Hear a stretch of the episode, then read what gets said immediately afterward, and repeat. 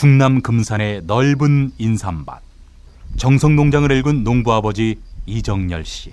자연은 노력한 만큼 내어준다.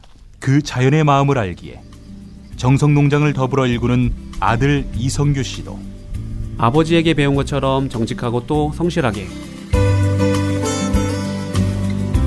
정성 농장 홍삼은 인삼 재배부터 가공 판매까지 모두 책임지고 있습니다.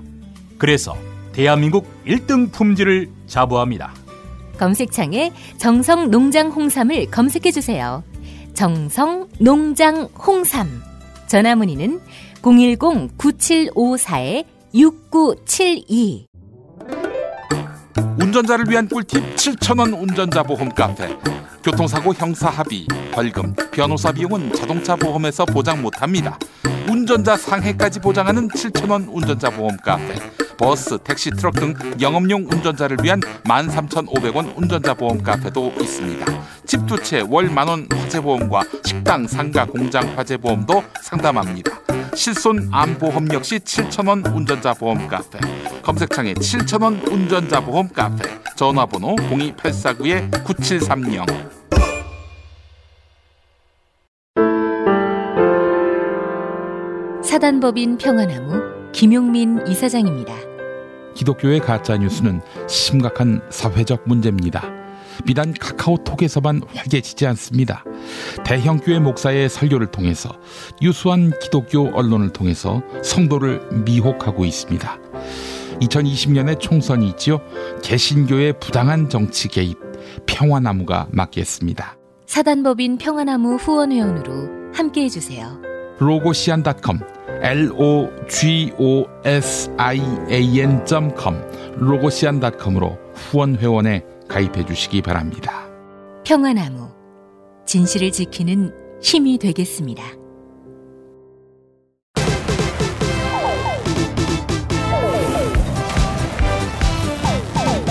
자, 관음 나이트가 오늘 모처럼 네. 김성현 원장님 모셨습니다.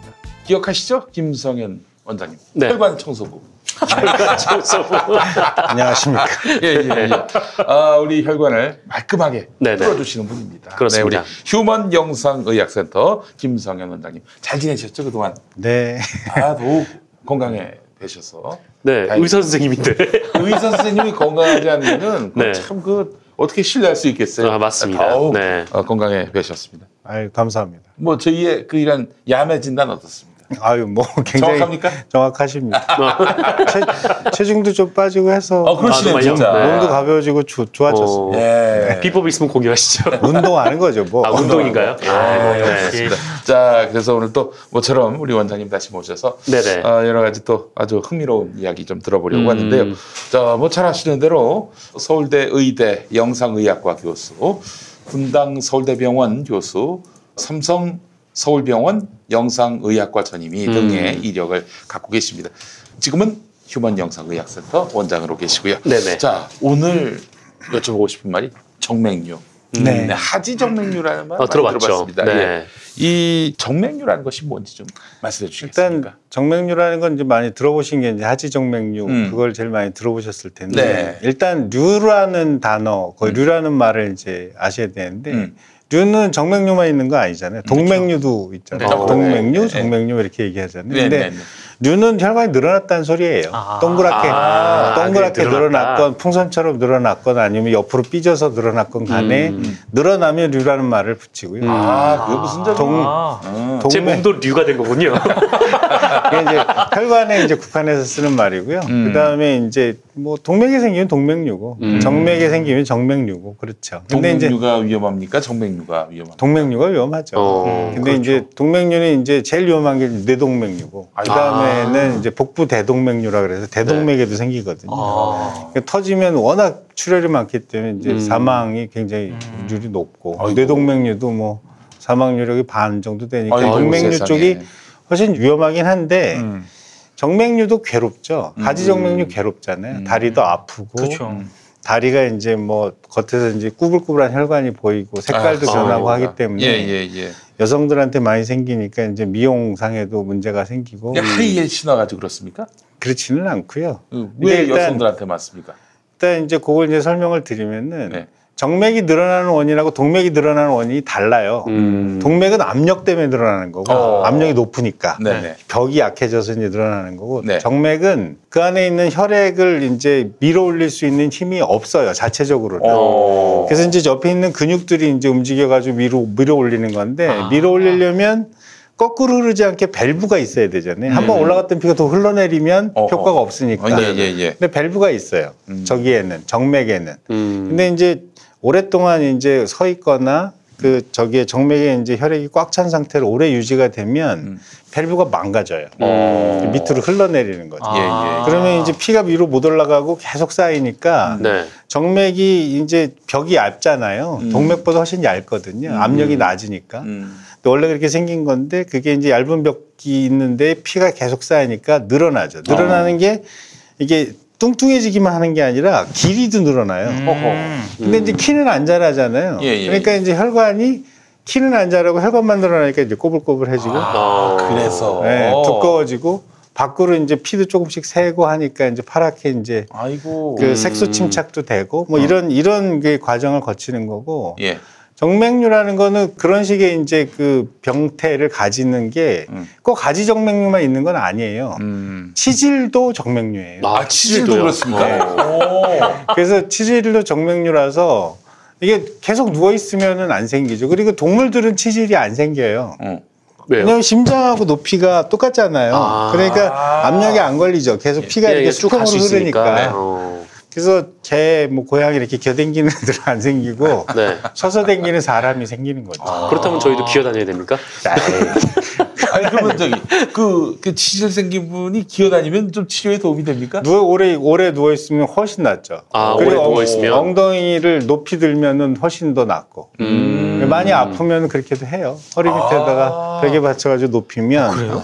그럼요. 피가 고인 피가 밑으로 내려오니까. 어. 그래서 늘어난 그 정- 정맥류가 훨씬 줄어들죠. 예. 근데 그런 그런 식으로 이제 정맥류라는 게 음. 그 하지 정맥류만 있는 게 아니라 치질도 그렇고 음. 어린애들 가끔 보면은 이렇게 음낭에 음낭 네. 사이즈가 엄청나게 큰 애들이 있어요. 네네. 음.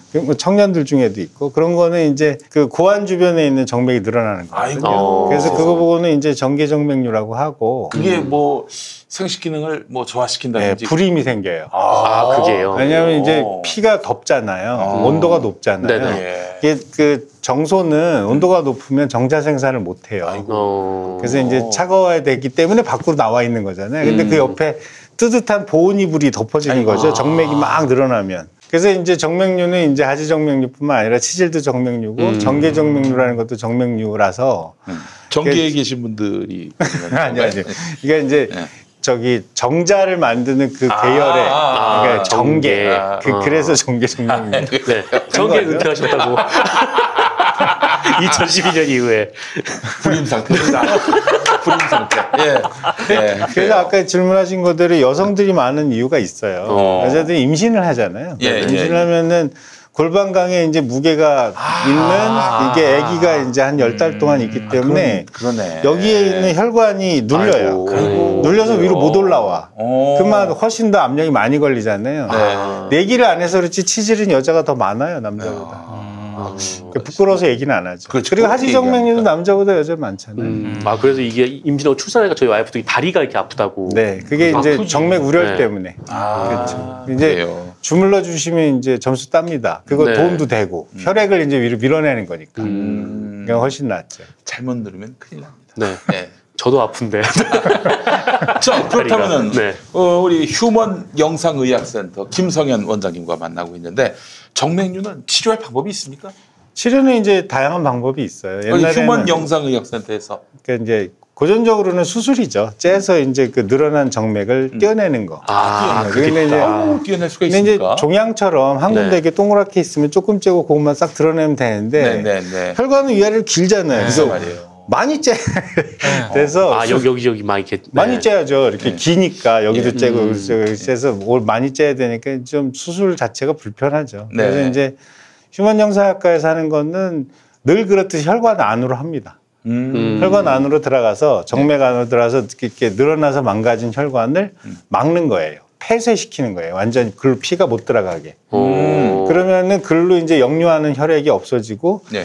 그 다른 채널로 이미 아. 이제 만들어져 있는 다른 골목길로 피가 이제 정상적으로 흐르게 만드는 거고 어. 저기가 늘어나고 이제 망가진 혈관을 폐쇄하는 방법이 종류가 여러 개가 있어요. 네, 네, 네. 그래서 이제 레이저 같은 열을 가해서 하는 거, 음. 고주파, 전자레인지 아시죠? 아, 전자레인지가 열을 내는 그 원리로 열을 내는 게 있어요. 근데 네, 네. 그걸로 혈관을 이렇게 지지는 거죠. 아하. 그렇게 해서 이제 쭉 이제 막는 방법이 있는데 상상해도 아프잖아요. 아, 여- 네. 열이 아유, 열이 어떡해. 가해지니까 아프고 이게 좀 이렇게 회복 기간이 좀 길고 음. 뭐 그런 단점이 있는데 최근에 아주 좋은 방법이 나왔어요. 음. 그게 뭐냐면 본드를 붙여요. 공업용 순간 접착제 아시죠? 네, 네, 네. 음. 그거랑 성분이 똑같아요. 그, 음. 그 본드가 생체용 본드가. 네. 그래서 혈관으로 들어가서 예. 본드를 한, 한 방울 짜고 예. 눌러요. 예. 그 붙잖아요. 예. 그러면 그 위로 또 가서 또 한 방울로 좀 붙여요. 이렇게 예. 위로 쭉 어. 붙이니까 시술 시간도 짧고 음. 붙으니까 안 아프죠. 음. 열을 가하거나 그런 게 아니, 아니니까. 맞아요. 예. 근데 이제 공업용이라니까 본드가 걱정이잖아요. 네. 네. 근데 공업용 본드하고 성분은 똑같아요. 이름도 똑같아. 음. 어. NBCA라고 부르는 공업용 본드 순간 접착제 있잖아요. 음. 그건데 다행히 저 생체에서 사용하는 거는 공업용 본드의 음. 광학 이성질체예요. 음. 그게 뭡니까? 과학 시간에 배우셨을 건데 너무 아니, 네. 오래돼서 잊어버렸어요. 다 잤어요. 어쨌든 그게 이제 광학적으로 mirror image의 구조를 갖는 걸 이제 광학 이성질체라 음. 그러는데 그래서 요 광학 이성질체인 NBCA 생체용 순간 접착제는 독성이 없어요. 아. 그러니까 이제 뇌혈관 치료할 때도 쓰고 뭐 아, 이러는 그래요? 이러는 접착제라서 그래서 시술 시간 되게 짧죠. 이게 순간 접착제 이렇게 딱 눌렀다 딱 하면 안 떨어지잖아요. 네, 네, 네. 그러니까 금 따다다닥 붙여가지고 올라오기 때문에 네. 굉장히 통증도 적고 하자마자 바로 효과가. 있는 그런 그런 치료법이고 통증도 없고 회복 기간도 짧고 아주 좋은 방법. 이게 바로 음. 정맥류 intervention 치료입니까? 그런 거죠. 어. 그리고 이제 그거 말고 다른 것들도 네. 전개정맥류 같은 것도 이제 어린애들이나 청년이나 하여간 뭐 음. 저기가 불임이 되면 안 되니까 그럼요. 치료해야 되거든요. 음, 보기도 그럼요. 안 좋아요, 굉장히. 음. 이만하거든요. 네. 그런 건 못 보셨구나. 있어요. 동네 네. 에 한두 아, 명씩은. 그, 그런 거는 진짜 못 봤는데요. 있어요. 그래요? 옛날에 옛날 말로 그거 보고 이런 말 해도 되나? 토산불알이라고 그러잖아요. 어. 음. 이만한 거. 토산? 네, 토산불알이라고 그래요. 네. 경기도 아. 지방에서는. 어. 음. 어쨌든 그렇군요. 어쨌든 그런 것들도 음. 정맥이 늘어나 생기는 거기 때문에 치료 원리는 똑같아요. 그 음. 혈관 들어가서 막는 거예요. 음. 막고 아. 나오면 되기 때문에 그러면 치료하는 시간도 굉장히 짧고 얼마나 걸립니까? 한 1시간? 한 시간이요? 30분에서 1시간 사이. 오. 뭐이 즉각 정도면은 효과가 난다고 하시니까 야, 뭐 이건 굉장히 좋죠. 옛날 치료법보다 훨씬 더 나은 치료법. 입원 기간 같은 거는 입원 같은 건 안 해도 아, 안. 해요? 한 번 가서 그냥. 어. 집에 가, 가셔도 되고. 예. 그 그냥 끝나고 뭐- 시술 끝나고 바로 걸어갈 수도 있어요. 그럼요. 여기 어. 그 치질도 돼 있는데 예, 치질은 근데 들어가서 막을 방법이 없어요. 그 음. 치질은 정맥이 네. 이렇게 한, 그러네. 한 줄기로 이렇게 쭉 올라오는 게 아니고 음. 네트워크로 돼 있어 요. 아. 그물처럼. 아, 그러네. 음. 그래가지고 어딜 막아도 옆으로 막 이렇게 새기 때문에 정맥을 막을 방법이 없어서 치질은 인터벤션이 아직까지는 없어요. 아. 정계정맥류와 네. 그 다음에 이 저거 하지정맥류와 음. 정계정맥류의 여성 버전이 음. 그 난소 우렬 증후군이라고 하는 게 있어요. 음. 난소가 저기하고 같은 거잖아요. 네, 네. 고환이랑 음. 네. 난소랑 같은 거니까. 그렇죠. 그러니까 그 주변에도 이제 정맥이 늘어나는 병이 있거든요. 음. 그러니까 네. 이제 저 골반통 같은 게 생기고 어떻게 보면 치질도 뭐 그 조만간 어떻게 개가를 이룰 수 있을까요? 그것도 지금 개발 중인 걸로는 알고 음, 있는데 아직까지 허가된 어떤 표준 치료법으로 나와 있는 건 없습니다. 네, 뭐- 인터벤션은 뭐 그- 그렇게 오래 걸리진 않을 것 같습니다. 느낌에. 자꾸 물어보세요. 아니, 불치병 같진 않아 보여요. 네. 아니 이것까지 했는데 뭐 그 뭐 다 응용 기술로 언젠가 가능하지 않을까 그러면 기대하면서. 가능하죠. 네. 당분간은 항문외과를 가야 되는군요. 그렇죠. 이제 음. 부, 부끄러운 자세로 수술을 할 수밖에 없죠. 거기는 네. 어쩔 수가 없군요. 예. 네, 아직은. 아직은. 좀 네. 기다리셔야 될 것 같고요. 자, 하지 기다려도 되는데요. 기다리는 분들이 많이 계세요. 아, 네네. 네. 자, 하지 정맥류와 정계 정맥류. 네, 해법이 있습니다. 뭐 그냥 한 번 가서 뭐 한 시간 안에 네. 해결되는 음. 아, 자, 정말 금방 끝나네요. 휴먼 영상의학센터의 김성현 원장님 만나시면 되겠습니다. 전화번호 1588 7161 1588 7161 되겠습니다. 자 원장님 다음엔 치질 어, 치료법을 좀 가져오세요. 네. 제가 적극적으로 알아보겠습니다. 국민의 명령입니다. 네. 예. 자 휴먼 영상의학센터 김성현 원장님이었습니다. 네, 감사합니다. 고맙습니다. 아이고. 관훈 라이트 클럽에 오신 여러분 환영합니다. 반갑습니다. 반갑습니다. 반갑습니다. 반갑습니다. 네, 그래요. 자 오늘 5월 18일 네. 광주 민중항쟁 40주기 되는 날입니다. 음, 어, 정말 이분들이 없었으면 과연 우리 민주주의가 온전했을까 그런 생각도 들고요. 사실 우리 민주주의의 촛불혁명의 네. 뿌리였습니다. 맞습니다. 네, 광주 네. 민중항쟁 우리 광주 민주화 운동을 펼치셨던 어, 수많은 애국 열사들 진심으로 머리 숙여 감사드리고 저희가 그분들의 뜻에 부끄럽지 않게 또그 어, 유지를 잘 살려 나가도록 노력하겠습니다. 오늘 언론들이 좀 우선 반성을 해야 되는데 음, 어, 조선일보를 비롯해서 어, 당시에 그렇게 어, 사기친 인간들 아, 반성을 하는 꼴을 못 봤어요. 오늘 경향신문이 네, 경향신문 경향신문이 사과했죠. 그 40년 만에 에, 바로 잡았는데 사실 뭐 경향신문이 에, 이미 그뭐 한화한테는 한 번 넘어갔고 음, 또 사원주 신문으로 거듭나면서 10년에 한 번씩 이렇게 지금이야 뭐 그런 통반장이나 보던 어? 네네. 그 박정희 전두환 빨아주던 그런 신문으로 우리가 경향신문을 어, 인식하지는 않죠. 예, 뭐 그렇다고 뭐 경향신문이 대단히 훌륭하다 이렇게 얘기하는 건 아니지만은 네. 어, 그래도 어, 그런 과거로부터 이미 탈출하는 신문이라는 점에서는 분명히 아, 인정할 부분이 있는데 조선일보 같이 예? 그때나 지금이나 음, 아, 이 방 씨가 에, 오너인 이 신문은 어, 그렇게 에, 광주 민중의 가슴에 아주 대못을 받고 네. 어? 그래놓고도 아직도 사고야. 아 근데 오늘은 제가 진짜 조선일보 보면서 음, 야이 신문은 진짜 염치라는 게 없구나. 음, 그러니까 일단 발굴 기사도 없고 음, 피해자 목소리를 반영하는 기사도 없고요. 전혀 없어요. 문재인 대통령 광주 MBC 인터뷰를 실었는데 음, 거기서 문재인 대통령이 그 이전 정권 음, 이명박 박근혜 정권 하에서 음. 5.18 광주 민주화 운동을 폄훼했다. 네. 이런 부분을 지적을 했잖아요. 음, 근데 그거를 또 이명박 정부 당시 고위 관계자는 해가지고 음. 그 말을 또 그 멘트를 익명으로 쳐가지고 문 대통령을 비판을 하더라고. 아, 그래. 그러니까 야 이 조선일보는 음. 정말이지 멀었다. 음. 네. 예, 40년인데 음. 사선 하나 없습니다. 네, 네. 그래요. 족 같은 신문이라서 그렇습니다. 아, 뭐 진짜. 이것만큼 이 조선일보를 제대로 설명한 게 없을 것 같아요. 음. 족 같은 신문. 그렇지 않나요?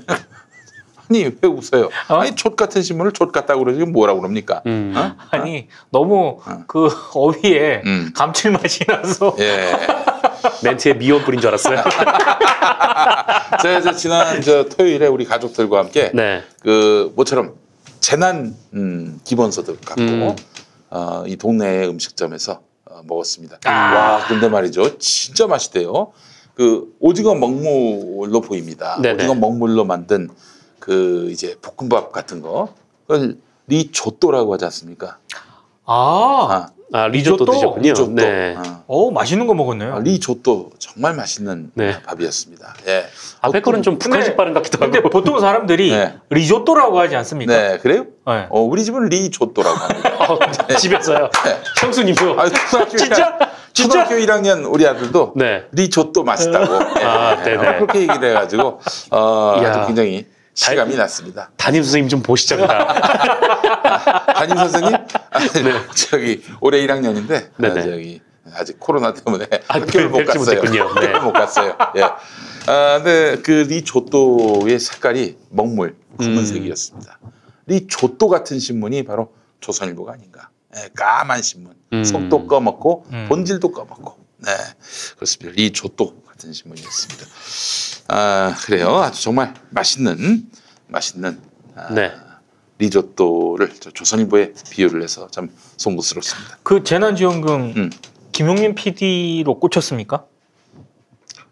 세대주. 어, 아니 뭐 그렇죠. 세대주. 어. 아 세대준 또 우리 이제 아내분이셔서 아내분한테 다 꽂혔어요. 아, 그런가요? 네. 네. 어, 저 역시 네. 세대주가 와이프이기 때문에 어, 어, 저는 그 꽂힌 이 지난 주말 때 네네. 음. 에, 와이프가 긁었습니다. 아, 음. 그래요. 저한테 단돈 1원도 오지 않았습니다. 아, 음, 네, 그렇군요. 네.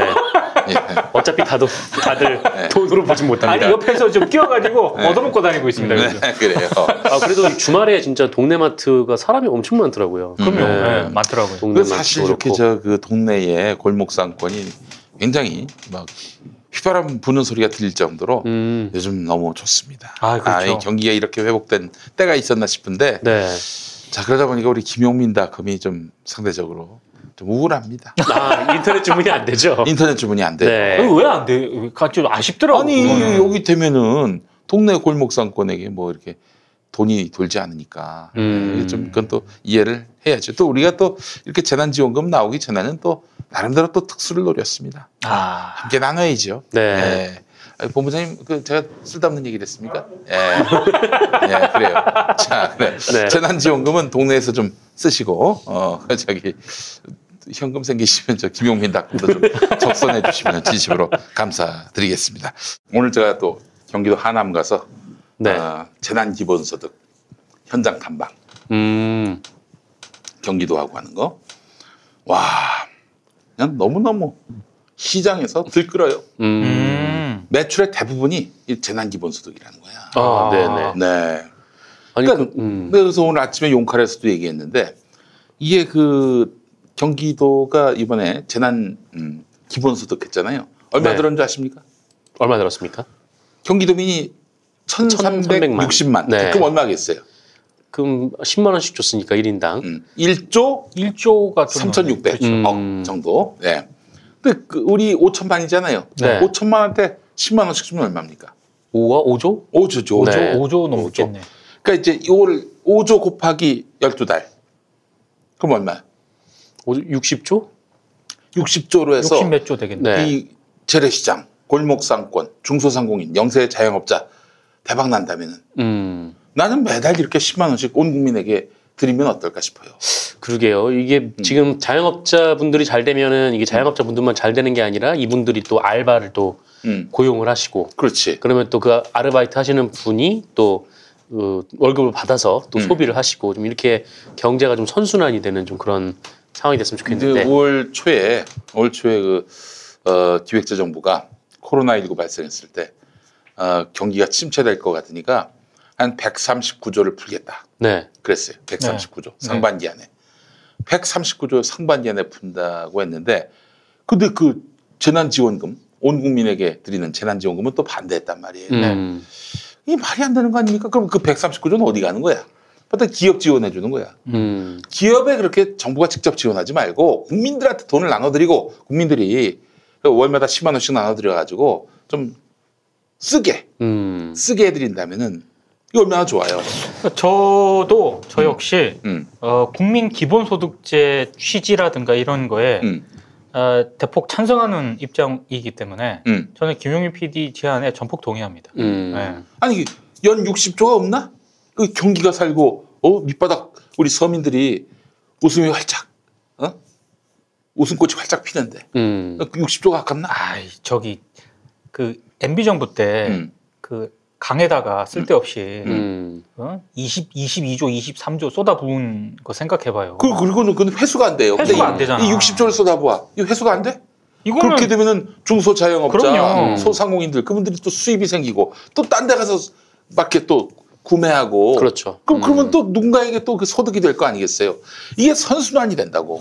그러니까 저는 이제 코로나 19가 음. 그 뭐 언제는 어느 정도 꺾이겠죠. 네. 근데 코로나19가 꺾이면은 음. 이제 뭐 이런 경제 위기 상황이 오지 않느냐? 음. 아닙니다.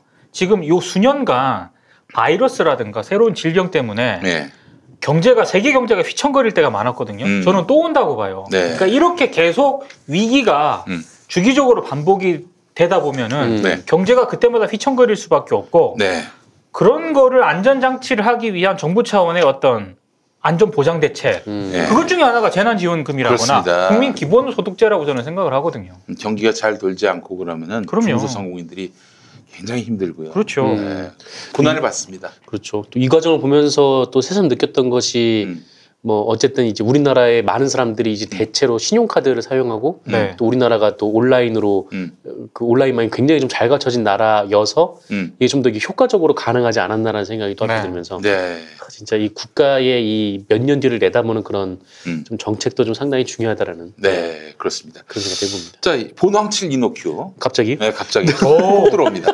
훅 들어오는데. 네. 그래서 이제 또뭐 우리 국민들 중에도 좀 사는 게 힘들어서 밤잠을 못 이루는 분들 많이 계십니다. 음, 이런 분들이 동네 그 상점이나 이런 데서 본황칠 이노큐를 구매를 하신다. 네. 그러면 얼마나 또 도움이 되겠어요. 그렇죠. 네. 그러나 동네 상점보다 골목 상권보다 가장 싼 데는 김용민닷컴. 네. 상권을 살리자는 거야, 죽이자는 거야. 아니 그 재난지원금은 네. 골목 상권에서 쓰시고 그렇지. 음. 혹시, 음, 혹시 현금이 좀 있으시다면 자정 여력이 있으시면 그렇죠. 김용민닷컴에서 네. 또 구매해 주시면 좋겠다 이런 말입니다. 네, 자, 네. 본황칠 이노큐 구매 후기 먼저 소개해 주십시오.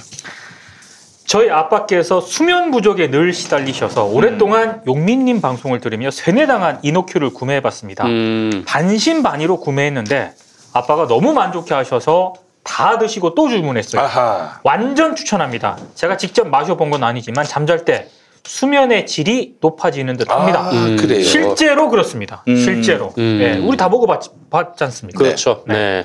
심지어 방송하다가도 졸립니다. 졸립니다. 네. 아, 저는 졸린 정도가 아니라 잔 적도 있었어요. 이, 이. 시간은 아니고, 이 네네. 시간은 아니고, 저기 막 언제였더라? 정치부심이었나? 음. 와, 그냥, 이거 나도 모르게 스르르 눈이 감겼어요. 네. 진짜. 예. 그 옆에서 그냥 툭 쳐가지고 그때 깨- 깨어날 정도였어요. 이거 진짜 밤 방송하실 때 음. 이거 드시면 안 됩니다. 알겠습니다. 그렇습니다. 졸립니다. 예. 자, 우리 또 정상근 동지 또, 또 다른 구매 후기. 네. 예. 이 저희 어머니 연세가 68입니다. 음. 수면 시간이 짧아져서 많이 힘들어 하셨는데, 음. 김용민닷컴 시청하면서 자연스레 이 보낭칠 이노큐가 생각나서 효과가 없을까봐 음. 한 박스만 주문을 해 드렸습니다. 아하, 예, 예. 아, 그런데 어머님 말씀이 바로 효과를 보셨다고 세상에. 하네요. 네. 예. 매일 한 개씩 먹는, 걸- 먹는 걸로 아는데 저희 어머니 경우는 한 개 드시고 바로 효과를 보셨다. 아이고, 세상에. 기다릴 필요도 없습니다. 그냥 네, 한 네. 개만 먹어도. 네. 네. 아, 정말 오랜만에 물건 구입해서 만족감을 느꼈습니다. 너무 음. 좋아요. 네, 그래요. 아, 이 잠이 부족한 분들은 많지만 보통은 잠잘 시간이 부족해서가 아니라 네. 꿀잠을 잘 수 있는 몸 상태가 아닌 분들이 그렇죠. 많습니다. 음. 그렇죠. 본황칠 이노큐는 자고 싶어도 쉽게 잠들지 못하고 잠이 들어도 자주 깨서 개운치 않은 분들을 위한 제품입니다. 네. 예. 히히히 히스토리 때도 주무셨습니까? 아 그때도 잤다 그래요? 네. 예. 음, 이 그래요. 정도면 그때 네. 피곤해서 잔 거 아닙니까? 음, 그때는 이 정도면 그냥 상습인데. 아니, 아, 아, 그때 잤나 보다, 그때. 예. 네. 자, 이, 저, 저, 이 수면제를 장기간 복용 중이거나 수면제 복용을 고민하는 분들께 본황칠 이노큐를 적극 추천합니다. 왜냐하면 수면제가 가져오는 부작용이 매우 심각하기 때문입니다. 네, 네, 예. 맞습니다. 또이 수면제가 안 통하면 그때 어떡할 거예요? 정말 대책이 없습니다. 음. 자, 금단 현상, 우울증 있으신 분들 본황칠 이노큐 한번 몸을 맡겨보시기 바라겠습니다. 어, 본황칠 이노큐는 제주산 황칠나무와 네. 오가피를 주 원료로 만들어서 몸에 부작용이 없는 생약 성분입니다. 잠 때문에 고통받는 분들은 딱 한 달 동안만 본황칠 이노큐를 잠자리 들기 전에 따뜻한 물에 타서 드셔보시면 되겠습니다. 네. 자, 오직 김용민닷컴에서만 압도적 최저가로 판매하고 있어요. 음. 특히 5월 한 달 동안 다정한 특가 이벤트로 이미 최저가였는데 더욱 저렴하게 구매할 수 있는 기회 음. 놓치지 마시기 바라겠습니다. 이게 사실 정가는 8만 원이고 네네. 인터넷 최저가는 59,900원인데 자, 김용민닷컴은 49,400원. 오이고 만원 이상 세하네요. 그렇습니다. 예, 거의 뭐 반값입니다. 네네. 반값에 가깝게 여러분들께 공급하고 있습니다. 본황칠 이노큐 많은 사랑 부탁해요. 감사합니다. 네. 네. 네. 아유 저희 아들에게 사줘야겠습니다. 잠을 안 자요. 아, 참을 안 돼. 아, 그럴 때는 아, 네. 그래요. 참 그럴 시기죠. 예. 네네. 애들이 잠을 안 자면 정말 이게 대책이 없습니다. 음. 얼마나 화가 나는지 모르겠어요. 아, 네. 참. 음. 고통스러운 시간을 보내고 그, 있습니다. 그래서 애를 이런 식으로 재운 적도 있죠. 차에 그 시트에 묶어가지고 아, 네네. 한 바퀴 돌고. 어. 맞습니다. 한 바퀴 네. 돌고. 그래서 저녁에 잘 자는 편인데 낮잠은 음. 아, 안 자려고 해가지고 아, 네. 그래요. 차로 이제 빙빙 돈 적도 있습니다. 네. 애가 울고 보채고 그러면 또 뽀로로가 있습니다. 아, 네. 뽀로로가 아주 효자예요. 네. 아, 근데 참 나- 재밌습니다. 불과 반년 전만 해도 뽀로로를 즐기던 아이가 네. 반년이 지났는데 뽀로로 야 내가 내가 어, 내 애냐? 내 애냐? 아무거나 보게. 뭐 네, 이러는 아주 이중적인 모습을 보면서 이 야누스적인 야누스적인 모습을 네. 보면서 굉장히 개탄을 금치 못했습니다. 6개월 만에 사람 마음이 아무리 어린 나이라 해도 예, 예, 네. 예, 그래요. 아. 자, 뽀로로 봤던 걸 다 알고 있는데 말이죠. 예, 예. 알겠습니다. 다이어트도 건강도 맛도 포기할 수 없다. 비타샵 그린 스무디 다이어트. 성공적인 체중 조절의 열쇠는 식사법과 운동입니다. 이제 하루 한두 끼 비타샵 그린 스무디 다이어트로 바꿔 드세요. 비타샵 그린 스무디 다이어트는 동결 건조한 수십 가지 국내산 채소 곡물과 세 가지 단백질, 비타민, 미네랄, 식이섬유로 만든 맛있고 건강한 체중 조절용 조제 식품입니다. 1522-6648 혹은 비타샵을 검색해 주세요. 왜 탈모엔 아무것도 효과가 없을까요? 그건 바로 모근 파괴의 원인 DHT 호르몬을 잡아야 하는데 이것저것 써보다가 모낭까지 없어진 겁니다. 여성도 남성 호르몬 증가로 생깁니다. 특허청 탈모 검색하면 2,000개나 나오지만 DHT, 5알파 환원 효소 억제, 남성 120명, 임상 결과 83%는 전 세계에서 저희 모낭 영양제뿐입니다. 이미 탈모약 쓰는 분, 모발 이식 하신 분도 호르몬 부작용 없이 두 배 효과고요. 가는 머리 두피 트러블엔 뿌리 깊은 샴푸, 머리숱이 적어졌다면 모낭 영양제 스프레이, 18,000원 환불 보장입니다. 1566-7871 뿌리 깊은 샴푸로 검색하세요.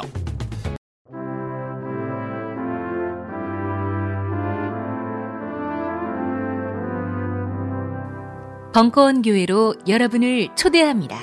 모든 불의와 억압에 함께 분노하며 연대하기를 다른 사람들의 슬픔과 아픔을 함께 공감하며 우리가 더욱더 난민들과 비정규직 노동자들을 위해서 이 땅에 소외된 모든 사람들을 위해서 그들에게 더 다가가야 된다는 것을 깨달았습니다. 성경은 사람을 거룩하면서도 더럽고 아름다우나 추하고 천하보다 귀하나 아무것도 아닌 흙먼지임을 이야기합니다. 끊어지고 막혔던 남과 북의 대동맥이 이어져 마침내 분단과 단절 그리고 적대의 역사를 청산하고 새 역사의 드라마를 쓰게 하여 주시옵소서. 매주 일요일 아침 11시, 매주 수요일 저녁 7시 반. 서울 마포구 월드컵 북로 오갓길 8-15 지하 1층 벙커원 교회에서 뵙겠습니다. 벙커원 교회는 사람을 해방시키는 교회가 되어야 합니다. 그렇게 못할 것 같으면 문 닫아야 합니다. 벙커원 교회의 예배는 유튜브 김용민 TV와 팟캐스트 김용민 브리핑을 통해 보고 들으실 수 있습니다.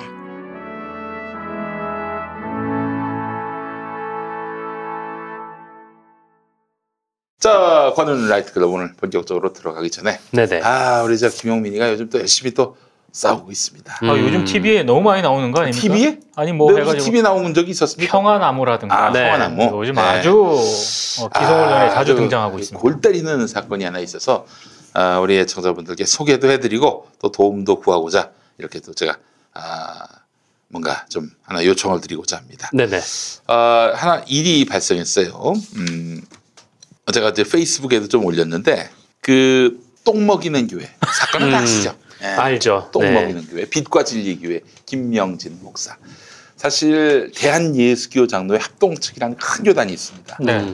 이 교단에 한 노회가 있는데 그 노회에 이제 올해 어, 노회장이 됩니다. 네네. 근데 저희 그 평화나무에 똥 먹이는 교회 보도 이후로 음. 오늘 어, 부노회장 자리를 내놨어요. 음. 부노회장은 당연히 그 이름에 노회장이 되거든요. 네. 예, 내놨습니다. 아하. 사퇴를 안 할 수가 없지. 그렇죠. 상황이 이렇게 됐는데 또 그 노회에서는 오늘 이제 회의가 열렸는데 진상조사위원회를 구성하기로 했습니다. 아하. 예, 근데 뭐 본인 자체는 뭐, 아, 뭐 억울하다. 언론이 말하자면은 마녀 사냥하고 아, 있다. 마녀 사냥을 하고 있다. 그 언론이 어디겠어요? 평화나무지요. 우리가 마녀 사냥을 하고 있다고 합니다. 음. 네. 또 교인들 사이 뭐 저기 이야기 나누기로는 정권이 배후에 있다. 음. 뭐 이런 식으로 얘기하는 사람도 있대. 난 들은 얘기인데, 예, 우리 평화나무 배후에 네. 정권이 있다. 누가 있다는 걸까?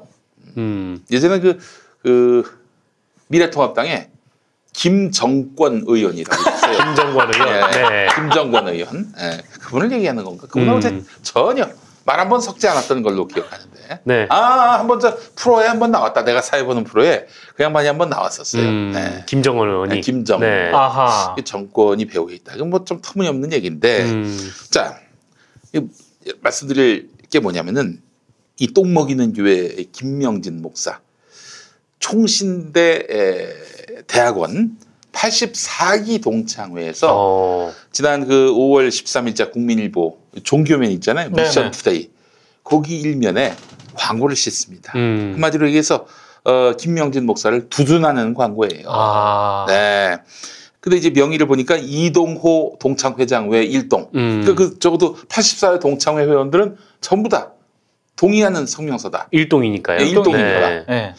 그래서 어 저희가 취재를 했죠. 그 84회 동창회에 소속된 목사들한테 전화를 돌렸는데 의견 수렴된 바가 없다. 음. 뭐 이 차원이 아니라 아 김명진 씨가 우리 동창회였습니까? 아 몰라? 아, 몰랐어요. 포장을 판 겁니까? 예. 게다가 또 이 사건 자체를 인지하지 못하는 분들도 있었고. 어. 그러니까 아. 이동호 회장 외 일동 이거는 말도 안 되는 거 아닙니까? 음. 그렇죠. 뻥을 친 거예요. 일동 씨가 있는 거 아닙니까? 동창에. 이동호 회장 외 일동. 네. 그래서 이동호 회장한테 물어봤지. 용인의 교회 목사예요. 음. 어, 저희가 이제 문자로 한번 답을 받았고, 네네. 저 직접 찾아가신 분도 있어요. 우리 교회 교회 개혁 운동가 중에 정상규 대표님이라고 계신데, 네네. 아 이분은 집요해요. 이분은 일단 뭐 문자하고 전화 통하고 안 해. 직접 찾아가. 음. 그러니까 교계의 에, 응징 취재. 네. 서, 서울의 소리요? 네, 교계의 초심의 소리. 기독교의 조심. 네, 그래요. 기독교계의 초심이에요. 우리 네네. 정상규 대표님. 아, 이분이 찾아가기도 했고. 근데 저희 취재나 정상규 대표님께 에, 했던 말이나 똑같습니다. 나는 그 광고 모른다. 아, 그분도 몰라요? 몰라요. 그러면 거의 혼자 한 거 아니야? 혼자? 나는 모르는 광고다. 음. 그러면 이게 뭐야 이게 도대체? 이 광고는 왜 어떻게 나온 거야 이게? 누가 된 겁니까, 대체? 이거 뭐 유령 광고 아니에요? 어? 유령이 가서 그 광고 청약을 했나? 어. 명의 도용해가지고 그래서 저는 한 세 가지 정도 네. 그 시나리오를 예, 생각했습니다. 첫 번째 시나리오 뭐냐? 이동호 목사 음. 그 양반이 에, 뻥을 쳤거나 음. 완전히 에, 천연덕스럽게 거짓말을 했거나 음. 그럴 가능성은 낮아 보여요. 음. 예.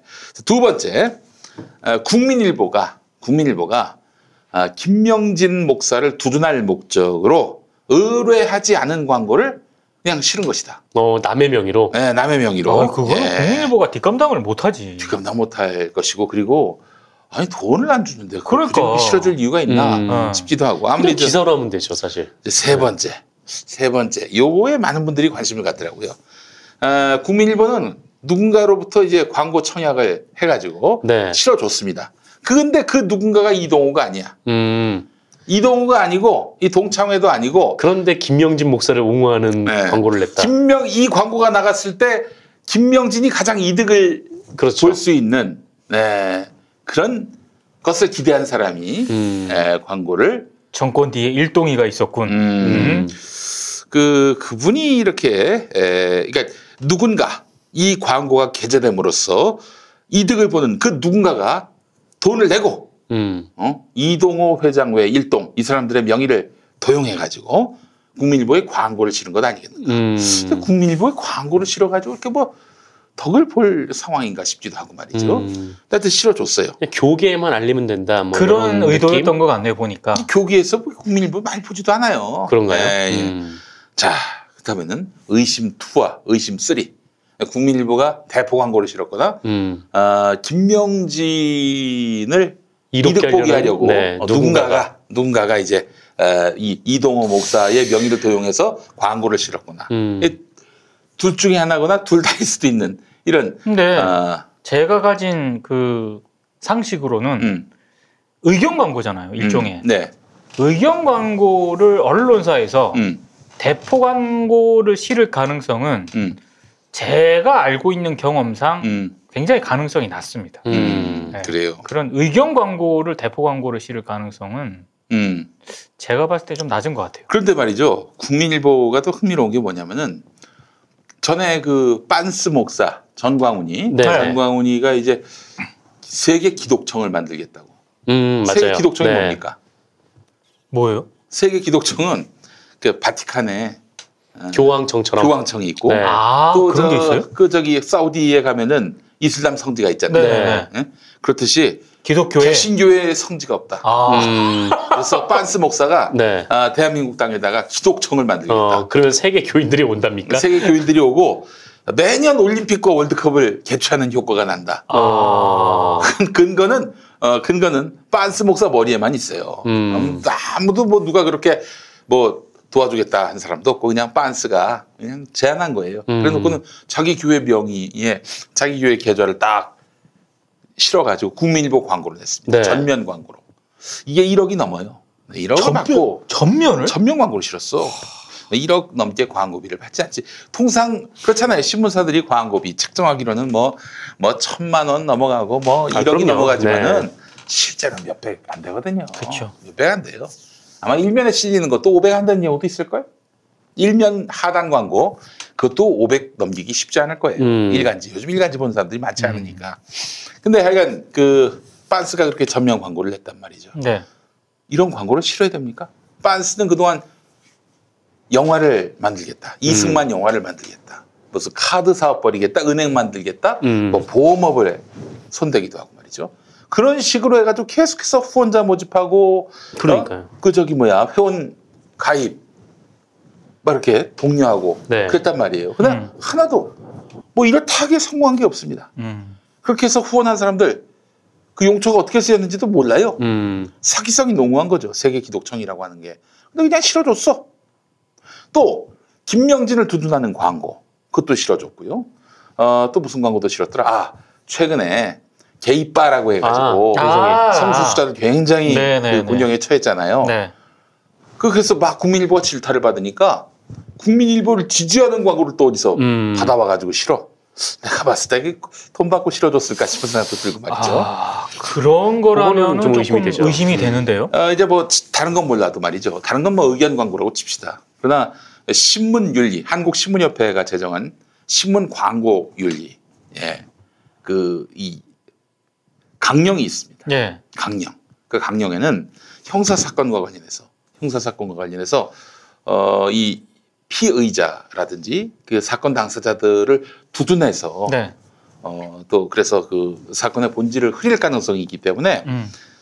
그런 의견 광고는 안 된다. 음. 형사 사건이 연루된 아, 그런 광고는 하면 안 된다 이렇게 돼 있어요. 물론 뭐 강령이라고 하는 것이 강제성은 없죠. 음, 그러나 기본적으로 그건 윤리에 해당하는 부분이에요. 음. 근데 그걸 망각하고 지금 형사 피의자 피해자에 의해서 지금 그 고소당했어요. 네. 그래서 경찰이 압수수색했고 출국 금지 조치를 당한 거 아닙니까? 네, 네. 그렇죠. 이런 사람을 두둔하는 광고를 실어줬어요 국민일보가. 음. 왜 전화했지?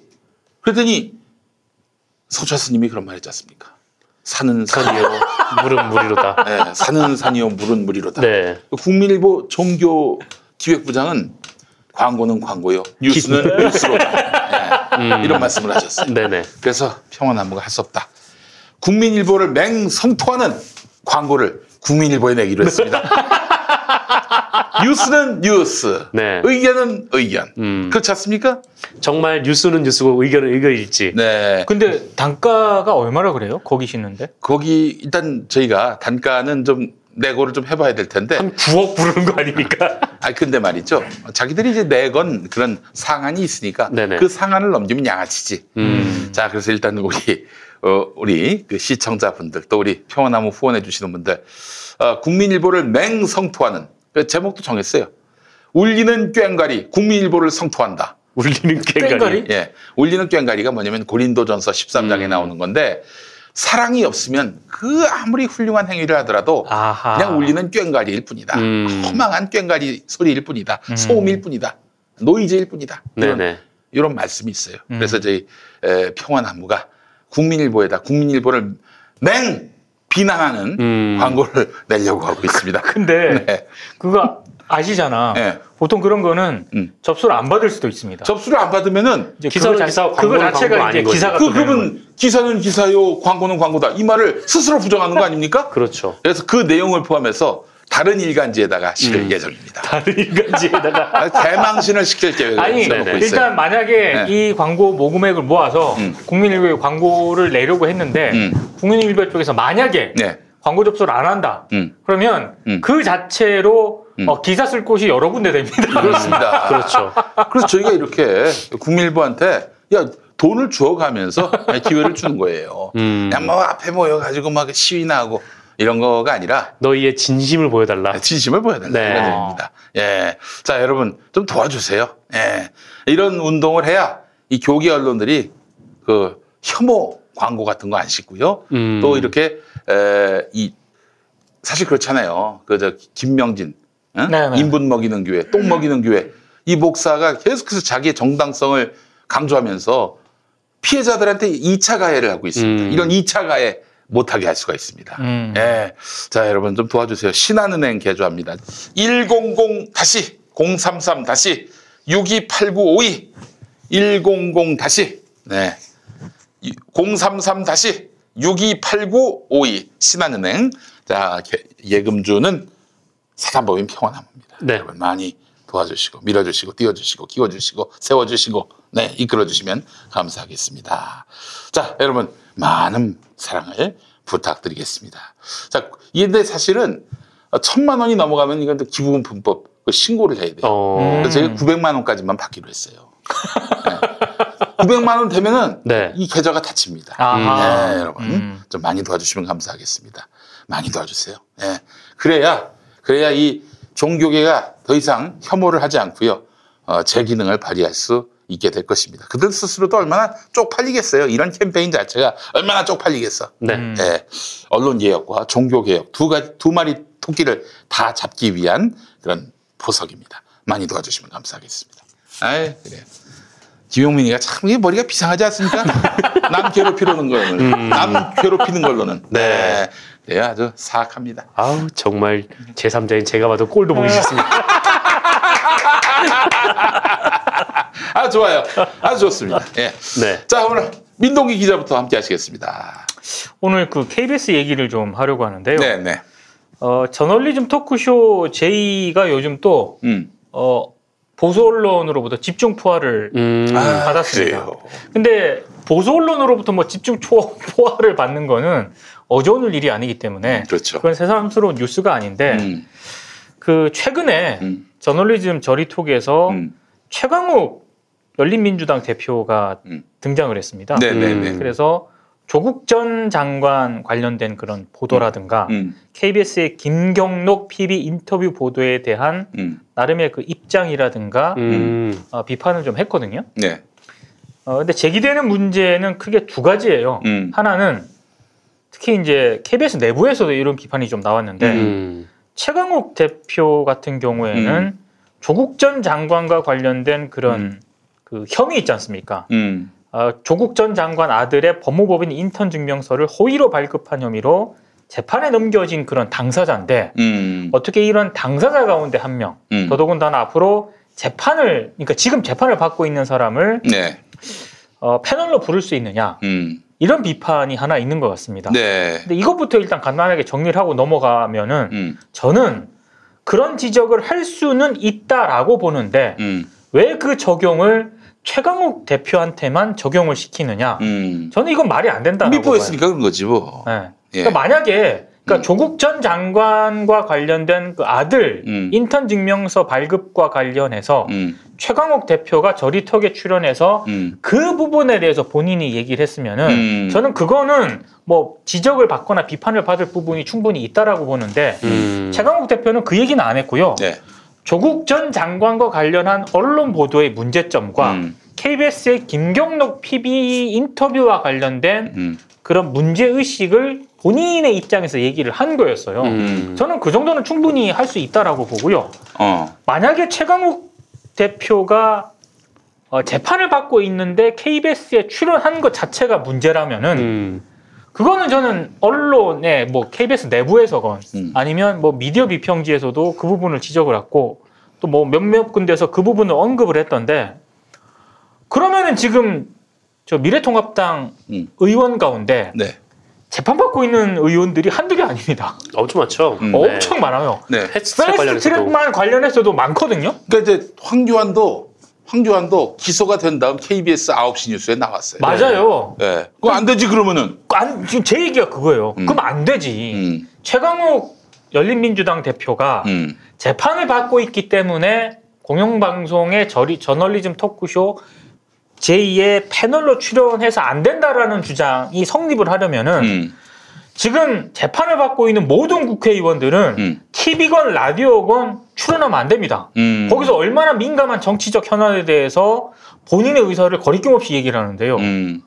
그럼 그런 것들도 같이 문제를 삼아야지. 음. 왜 유독 최강욱 대표에게만 그런 기준을 적용하느냐? 결국에는 지금 재판 받고 있는 사람을 왜 출연시키느냐? 그러니까 조국 전 장관 당사자고 지금 그거와 관련해서 재판을 받고 있는데 어떻게 저리톡이라는 미디어 비평 프로그램에 조국 전 장관 보도를 비판하면서 그 당사자를 부를 수가 있느냐? 음. 저는 부를 수 있다고 봐요. 이건 마치 제가 2011년에 당했던 일을 떠올리게 만드네요. 2011년에 나꼼수 한참 할 때 나꼼수 이름 알려지기 전에 그때 KBS 2TV에 나가고 있었는데 네. 남몰래 나가고 있었어요. 또 뭐 당시 이명박 정권 때인데 뭘 남몰래 네. 남몰래 나갔어? 아니 그 남몰래 방송에 나가요? 어, 그래서 내가 이러고 방송했었어. 아니 농담이고 이렇게 해도 안 숨겨져. 그 굿모닝 코리아라고 나갔었는데 음. 내일 나오라고 해가지고 아이고 수입 짭짤하겠다 했는데 음. 갑자기 뭐 3일 나오라더니 이틀 나오라더니 하루만 나오라는 거야. 음. 아. 점점 줄더니 결국에는 아웃이 됐습니다. 음. 아웃된 이유가 뭔가 물어봤더니 어, 그때 이제 낙검수 하면서 서울시장 한나라당 후보로 나왔던 나경원 후보와 관련한 검증 음. 낙검수에서 제가 한번 취재를 한 적이 있었잖아요. 네네네. 그걸로 나경원 쪽에서 고발을 했습니다. 어. 나경원에서 고발, 나경원 쪽에서 고발했다는 이유로 아웃됐어요. 아 고발을 했다고? 네. 어. 나경원 쪽에서 고발을 했다는 이유로 이렇게 이렇게 방송에서 아웃된 거예요. 음. 아, 분명히 말씀드리지만 대법원 확정 판결 전까지는 무죄 추정 원칙이 가동돼야 합니다. 지금 최강욱은 억지로 기소가 됐어요. 내용을 잘 들여다보면 자기들도 그렇게 판단할 수밖에 없을 거야. 그러니까 검찰이 현 정권 인사들을 특히 그 조국과 가깝다고 판단되는 사람들을 또 검찰의 적대적이라고 어, 판단되는 사람들을 차례로 엿먹이고 있거든요. 그 와중에 최강욱도 기소가 된 겁니다. 네. 그런 사정을 뻔히 알만한 사람들이 말이야. 어? 그리고 지난 어? 이명박 박근혜 정권 때 나름대로 풍차노숙하면서 뭐 공영방송 개혁을 위해 싸웠다는 사람들이 말이야. 어? 이제 와가지고 아니 최강욱 당신 재판 받는데 여기 왜 나오냐. 그러니까 이게 이게 그런 잣대를 들이댈 사안이며 또 그렇게 그런 잣대를 들이댈 당사자들입니까? 저는 제가 가진 문제의식은 음. 그러면 기준의 일관성이라도 있어라. 음. 재판을 받고 있어서 만약에 음. 그 저리톡에 출연한 게 문제라면 음. 왜 다른 정치인들한테는 그 기준 적용 안 하냐? 음. 그렇잖아요. 근데 이제 나경원이 날 고발하고 네. 뭐 자기가 고발 고소한 자기가 이제 어, 만약에 시비 걸었다면 고소겠지. 음. 그 측근들을 통해서 이제 고발을 한 건데 네. 어떻게 됐느냐? 그냥 무혐의로 끝났어요. 음. 그렇겠죠. 무혐의로 음. 끝났어. 그럼 날 복귀시켜줘야 되잖아. 그렇죠. 그런 게 없었습니다. 그것 때문이 아니었나 보죠. 격분했습니다. 격분했어요. 예. 아니 내가 지금 그 고발됐다가 무혐의로 끝났는데 음. 왜안 불러? 뭐 그런 아, 울분이가 치솟고 있습니다. 이거 봐봐, 그거는 그 허울이야. 그러니까. 허울이야. 그 걔네들도 지금 저기 최강욱 나왔다고 시비 거는 인간들도 보면은 음. 마음에 안 드는 거야. 우리하고 생각이 다른 사람들이 저렇게 나와가지고 음. 자기들에게 결국 그 뒤통수 치는 아, 자기들을 결국 공격하는 이런 발언하는 것이 너무나 불편했던 거예요. 그러니까 저는 그 최강욱 열린민주당 대표를 등장시킨 게 보수 언론에서는 음. 그게 불편해서 저는 공격했다라고 생각을 하고요. 음. 아, 다른 쪽에서는 KBS 내부에서도 비판이 나왔습니다. 음. 그러니까 조국 전 장관과 관련된 사실상의 당사자인데 음. 어떻게 그 당사자를 미디어 비평 프로그램에 패널로 출연시켜서 음. 조국 전 장관과 관련된 보도 비평을 비판하게 하며 음. 더더군다나 KBS 김경록 PD 인터뷰에 대해서 그 문제점을 비판하도록 하느냐 음. 이런 문제 제기가 내부에서도 있었어요. 음. 근데 저는 그 문제 제기는 뭐 할 수 있다고 봅니다. 음. 근데 제 생각은 좀 달라요. 저는 충분히 최강욱 열린민주당 대표 등장시켜서 저널리즘 토크쇼 제2에서 얘기 들을 수 있다고 봅니다. 음. 저는 충분히 있다고 보고 만약에 그거에 대해서 음. 의견이 다르거나 이렇게 있다면은 사실상 KBS 같은 경우에는 조국 전 장관과 관련된 보도는 물론이고 음. 김경록 그 PB 인터뷰와 관련해서 어, 징계 받았잖아요. 뭐 뭐 좀 수위가 낮아졌다 하더라도 낮아졌다 하더라도 잘못했다고 판단을 받았어요. 여러 가지 그 뉴스 수용자들이라든가 이런 부분에서 좀 비판적으로 보신 분들이 많거든요. 음. 저는 좀 안타깝게 생각을 하는 게 얼마든지 KBS 같은 경우에는 본인들의 어떤 그런 뭐 사회부 저 법조팀이라든가 음. 당시 김경록 PB를 인터뷰했던 그 기자들 있지 않습니까? 음. 충분히 스피커를 낼 수 있는 방법은 많습니다. 음. 근데 그에 반하는 어떤 의견이라든가 음. 본인들의 어떤 그런 비판을 좀 본인들의 비판 보도에 대해서 인터뷰라든가 입장에 대해서 비판할 수 있는 음. 그런 창구는 의외로 작아요. 그렇기 때문에 저는 미디어 비평이라는 프로그램이 특정 관점을 가지고 비평을 하는 거지 않습니까? 음. 당연히 그 최강욱 민- 열린민주당 대표를 등장시켜서 어, 비판할 수 있다고 보고요. 만약에 그 비판이 음. 본인들 입장에서 봤을 때 이건 너무 무리하고 음. 자기네들이 봤을 때는 이건 아니다라고 생각을 하면은 저는 당연히 저리톡이라든가 이런 쪽에 반론 제시하고 우리 얘기를 들어달라 할 수 있다고 봅니다. 그럼에도 불구하고 저리톡이 안 받아준다. 안 받아준다. 그러면 그건 문제가 되죠. 문제가 되는 거죠. 누가 나와서 의견을 얘기하는데 아니 저, 저 사람이 뭐 말할 자격이 있냐?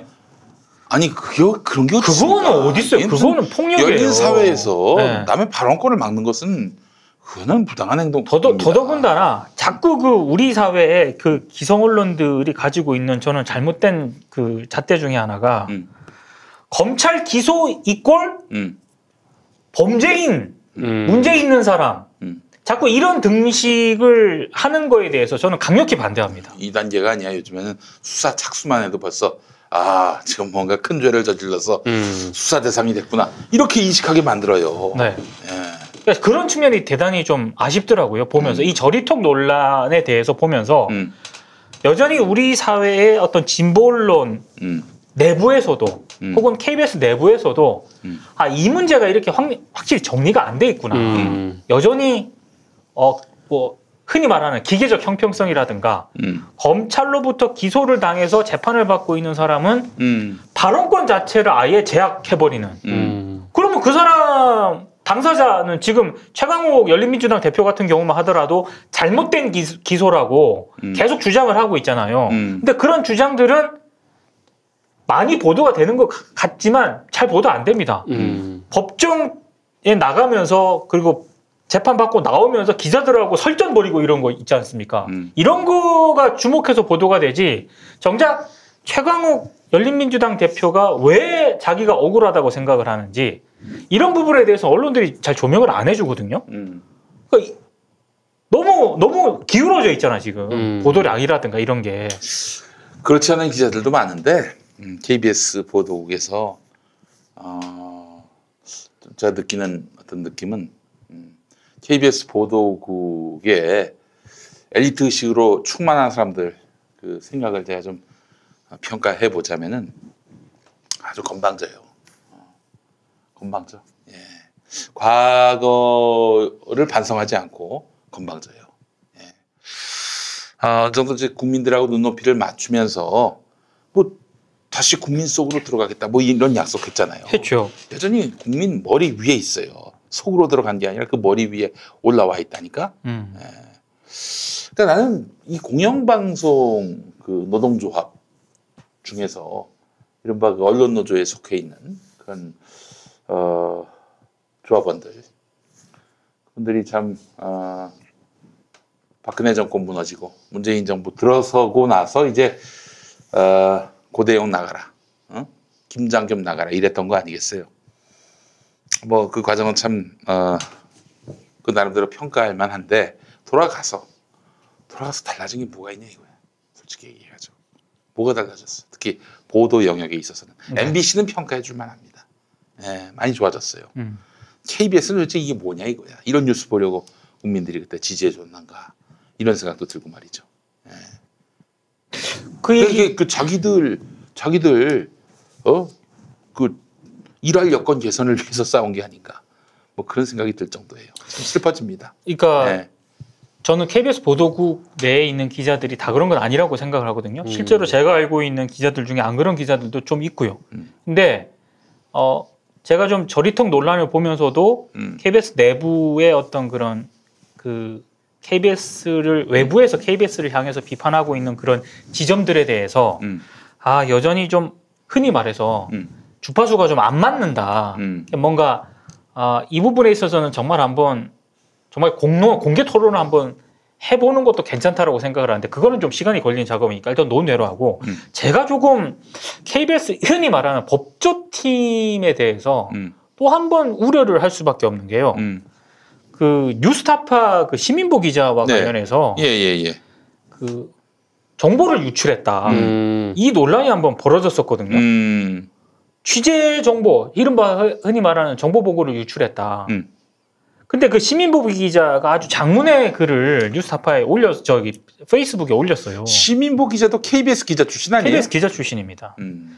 근데 일단 제가 봤을 때는 마치 KBS 법조팀 기자들이 그 올린 그 성명이라든가 사내 음. 게시판에 이런 걸 보면은 어, 신임 사회주간 KBS 보도국의 사회주간이 음. 마치 뉴스타파 기자에게 일방적으로 KBS 정보 보고를 유출을 한 것처럼 음. 이런 식의 어떤 성명이 되어 있는데 음. 시민보 기자가 장문의 그 페이스북에 올린 글을 보면은 음.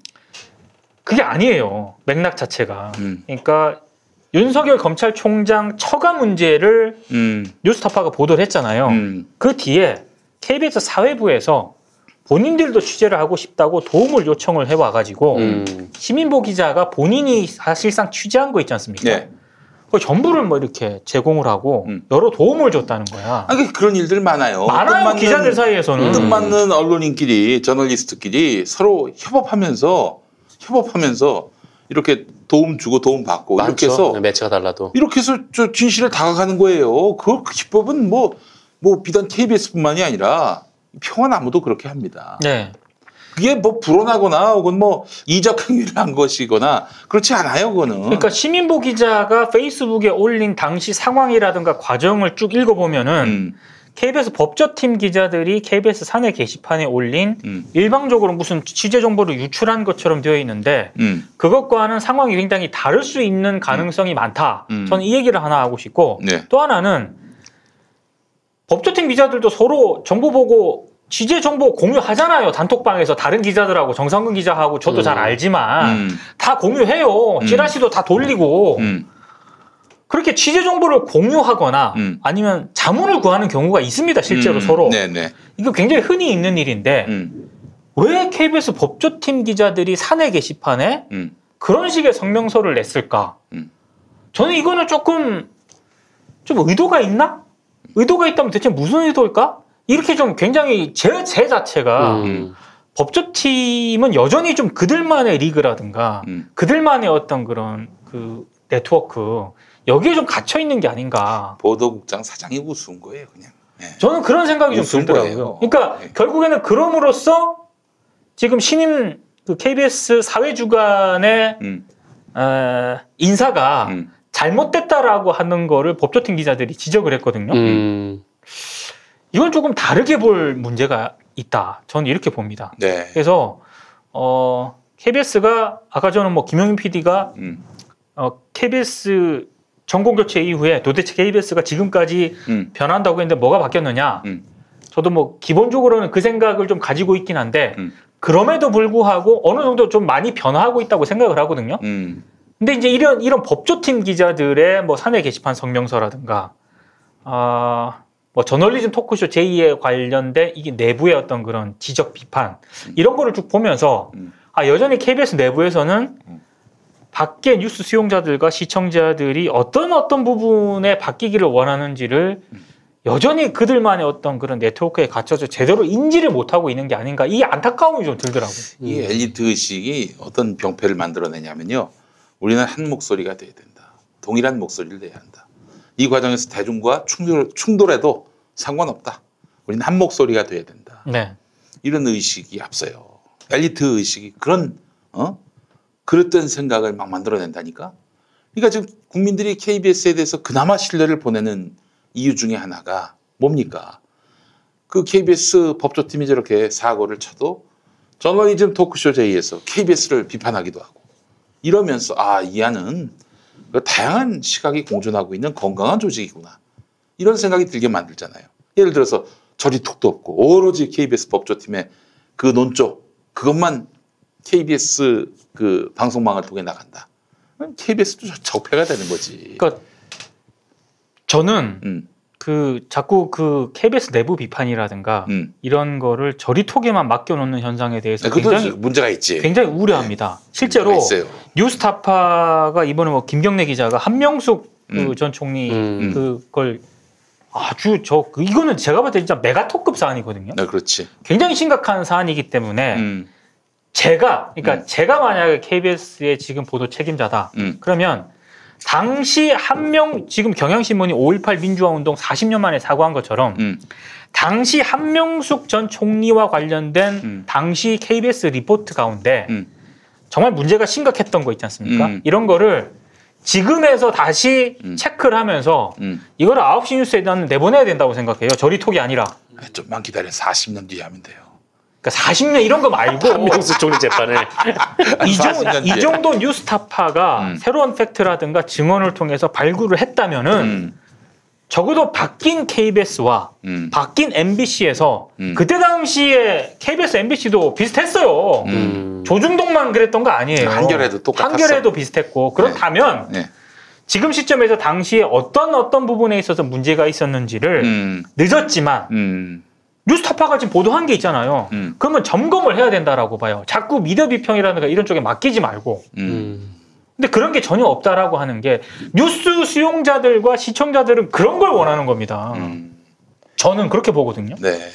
그리고 또 하나 저는 좀 다른 면에서 좀 생각이 좀 드는 게 이 언론사 내부에 좀 조직 문화가 굉장히 좀 이상하게 이상해요. 좀 흘러가고 있다라는 생각이 한편으로 드는데 그러니까 물론 뭐 여러 명에서 같이 이제 한 팀을 이루어서 그게 이제 한 언론사가 되고 또 거기서 이제 뭐 데스크라는 직종이 생겨서 여기서 이제 좀 조율을 오가는 게 이제 언론사이긴 한데 근데 보통 다 누구나 다 생각이 다르잖아요. 생각이 어떤 사안에 관해서 다 다를 수도 있는 거고 또 뭐 김경로 PB 인터뷰권에 대해서 이거는 문제다라고 생각할 수도 있고 네. 그쪽에서는 뭐 내가 취재한 입장에서는 이 문제가 안 된다고 생각할 수도 있는 그쵸. 건데 음. 그건 내부에서 뭐 토론과 좀 논의를 거쳐서 뭐 어쨌든 좀 이렇게 각자가 좀 이렇게 얘기를 하면서 풀어나가야지 이게 요새는 뭔가 자꾸 내가 생각하는 기조랑 좀 뭐 우리 매체, 우리 뭐 언론사랑 좀 이렇게 스타일이 좀 다르다라고 생각이 들면은 그냥 바로 성명을 써서 서로를 공격을 해버리고 좀 그런 현상들이 음. 왕왕 좀 일어나는 것 같다는 좀 느낌이 좀 들더라고요. 그래서 네. 어, 이게 뭐 뭐랄까 크게 봐서는 이게 뭐 언론사라는 조직이 이렇게 해서 뭐 지금 존속이 가능한가라는 생각이 한편은 들고 이또 한편으로는 그 너무 이 기자들의 좀 뭐랄까 하여튼 좀 여러 면을 생각하는 그런 좀 다양성이라든지 포용성 이게 너무 좀 떨어진 거 아닌가 그런 감수성들이 좀 그런 생각이 또 한편은 들더라고요. 아, 나는 오늘 또 5.18을 맞아서 우리 언론이 5.18 때도 죽었어요. 어? 누구 편을 들었습니까, 그때? 아유, 그때 엉망이었죠. 불탔죠 언론사가. 네. 광주 광주 MBC는 불타버렸죠. 그 당시 방송 중에서 신문 중에서는 이제 전남매일 지금의 광주일보 아, 어, 그렇죠. 거기서는 기자들이 어떻게든 사실을 보도하기 위해서 어? 막 시민들이 총칼에 찔려서 죽고 뭐 그 그렇게 해서 그냥 개처럼 끌려다니고 어 광주 시내는 병원에 뭐 사람이 들어갈 틈도 없고 이런 상황을 정확하게 보도해서 신문을 만들었는데 그 계엄사가 그걸 허락하겠어요? 음. 그래서 할 수 없이 그 동판을 들고 와가지고 네. 그 저기 인쇄 속에 가서 좀 찍어달라고. 어? 이게 이제 무단으로 신문 만들어서 이제 뿌리려고 음. 그랬었어요. 근데 그 시- 인쇄업자가 죽는 거 아니야? 만약에 그걸 아, 찍어주면은 바로 죽는 거 아닙니까? 거부하는 바람에 결국에는 신문이 나올 수가 없었어요. 그래서 결국 어떻게 했습니까? 어떻게 했어요? 그 유명한 음? 쪽지 같은 사직서, 집단 사직서. 네. 우리는 사람들이 개 끌려가듯 끌려가는 음. 걸 보았다. 그러나 한 줄도 기사를 쓸 수 없었다. 우리는 이 비통한 마음을 금치 못하며 어, 붓을 꺾기로 했다. 네. 이러면서 당시 전남매일 사장한테 집단 사직서를 냈습니다. 만약에 양심에 배치되는 기사를 써야 할 상황이 왔을 때 마치 그 세월호 참사 당시처럼 네. 우리 기자들 중에 붓을 꺾을 사람이 있을까요? 아 그때만 해도 전두환이 집권하기 전 아닙니까? 음. 어? 언론사의 그 급여가 그렇게 썩 좋지 않았어요. 그렇죠. 뭐 중소기업 정도였는데 네. 다만 그래도 내가 언론사 다닌다는 나름대로 어떤 엘리트 의식 이런 것들이 그 기자들로 하여금 어, 그 언론사에 재직하게 만드는 어떤 그 어, 동인이었다면은 음. 근데 전두환 이후로 언론인들한테 어마어마한 혜택이 부여돼서 대기업 연봉 비슷하게 또 임금이 측정이 되면서 네. 어, 더 이상 그 뒤로 언론은 음, 더 이상 지사의 지사적 마인드로 어, 그 직을 유지할 수 있는 음, 그런 자리가 아니게 됐어요. 네. 마찬가지예요. 세월호 참사 당시에 우리가 봤잖아요. 그 세월호 이, 이 상황에 절망해서 사표 던진 그 언론인이 몇이나 있었어요. 그저 채널 A 다니다가 그만둔 이명선, 이명선 기자, 기자. 음. 생각이 나네요. 음. 네.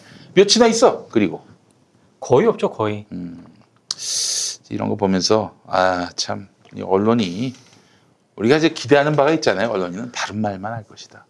그리고 목에 칼이 들어오더라도 어, 이렇게 뭐 그 절대로 자신의 어떤 소신을 굽히지 않을 것이다라는 그 기대는 1980년 5월에 전남매 일자들이 붓을 꺾으면서 끝났다. 그런 기대는 더 이상 유효하지 않았다라는 생각이 들었습니다. 네. 아유, 참 마음이 너무 아프네요. 예. 그러니까 아까 정상근 기자가 저는 아주 유의미한 지적을 했다라고 보는데 음. 밖에서 뉴스 수용자들과 시청자들이 이러이런 부분에 대해서 지적을 하잖아요. 음. 그러면 저는 최대한 기성 언론에 종사하고 있는 사람들이라면 음. 종사자들이라면 본인들 입장에서 어, 좀 이해가 안 된다라고 하더라도 음. 다수의 어떤 그런 한두 명이 아니라 뉴스 수용자들이 지적을 하면 이, 런 지적이 왜 나올까? 음. 저는 충분히 고민을 하고 음. 거기에 대해서 또 수용할 건 수용하고 음. 또 토론할 건 내부적으로 토론을 하고 음.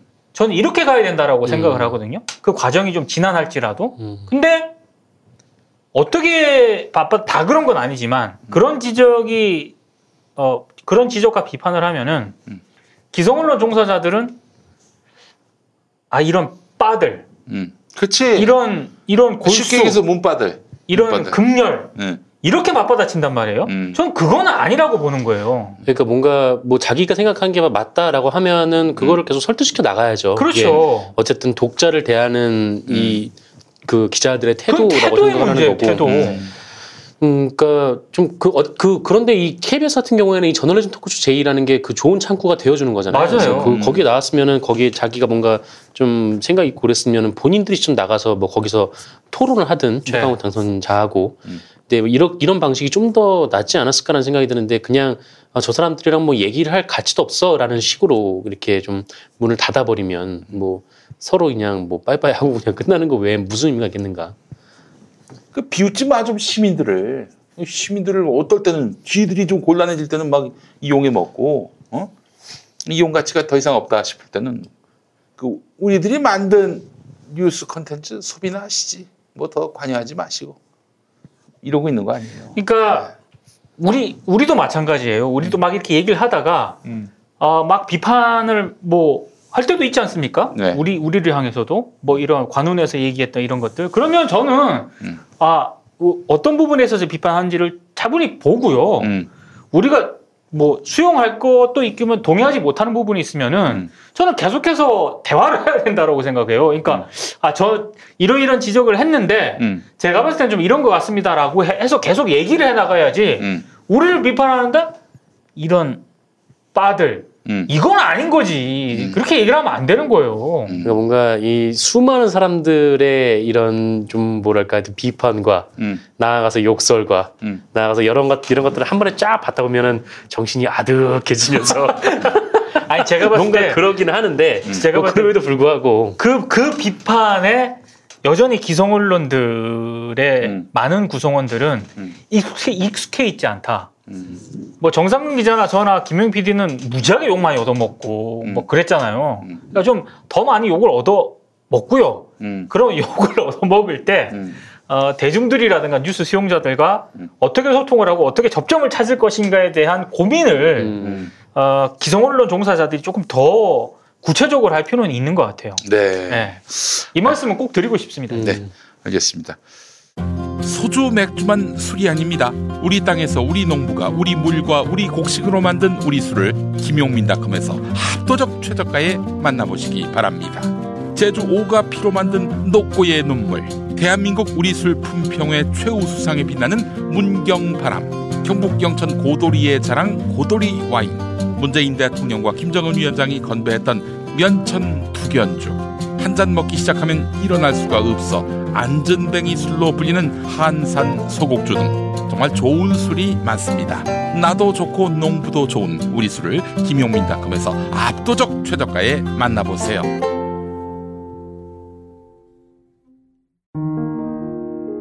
김용민이 책을 냈습니다. 혐오를 혐오하다. 보수 기독교가 하나님과 성경의 이름으로 벌이는 혐오.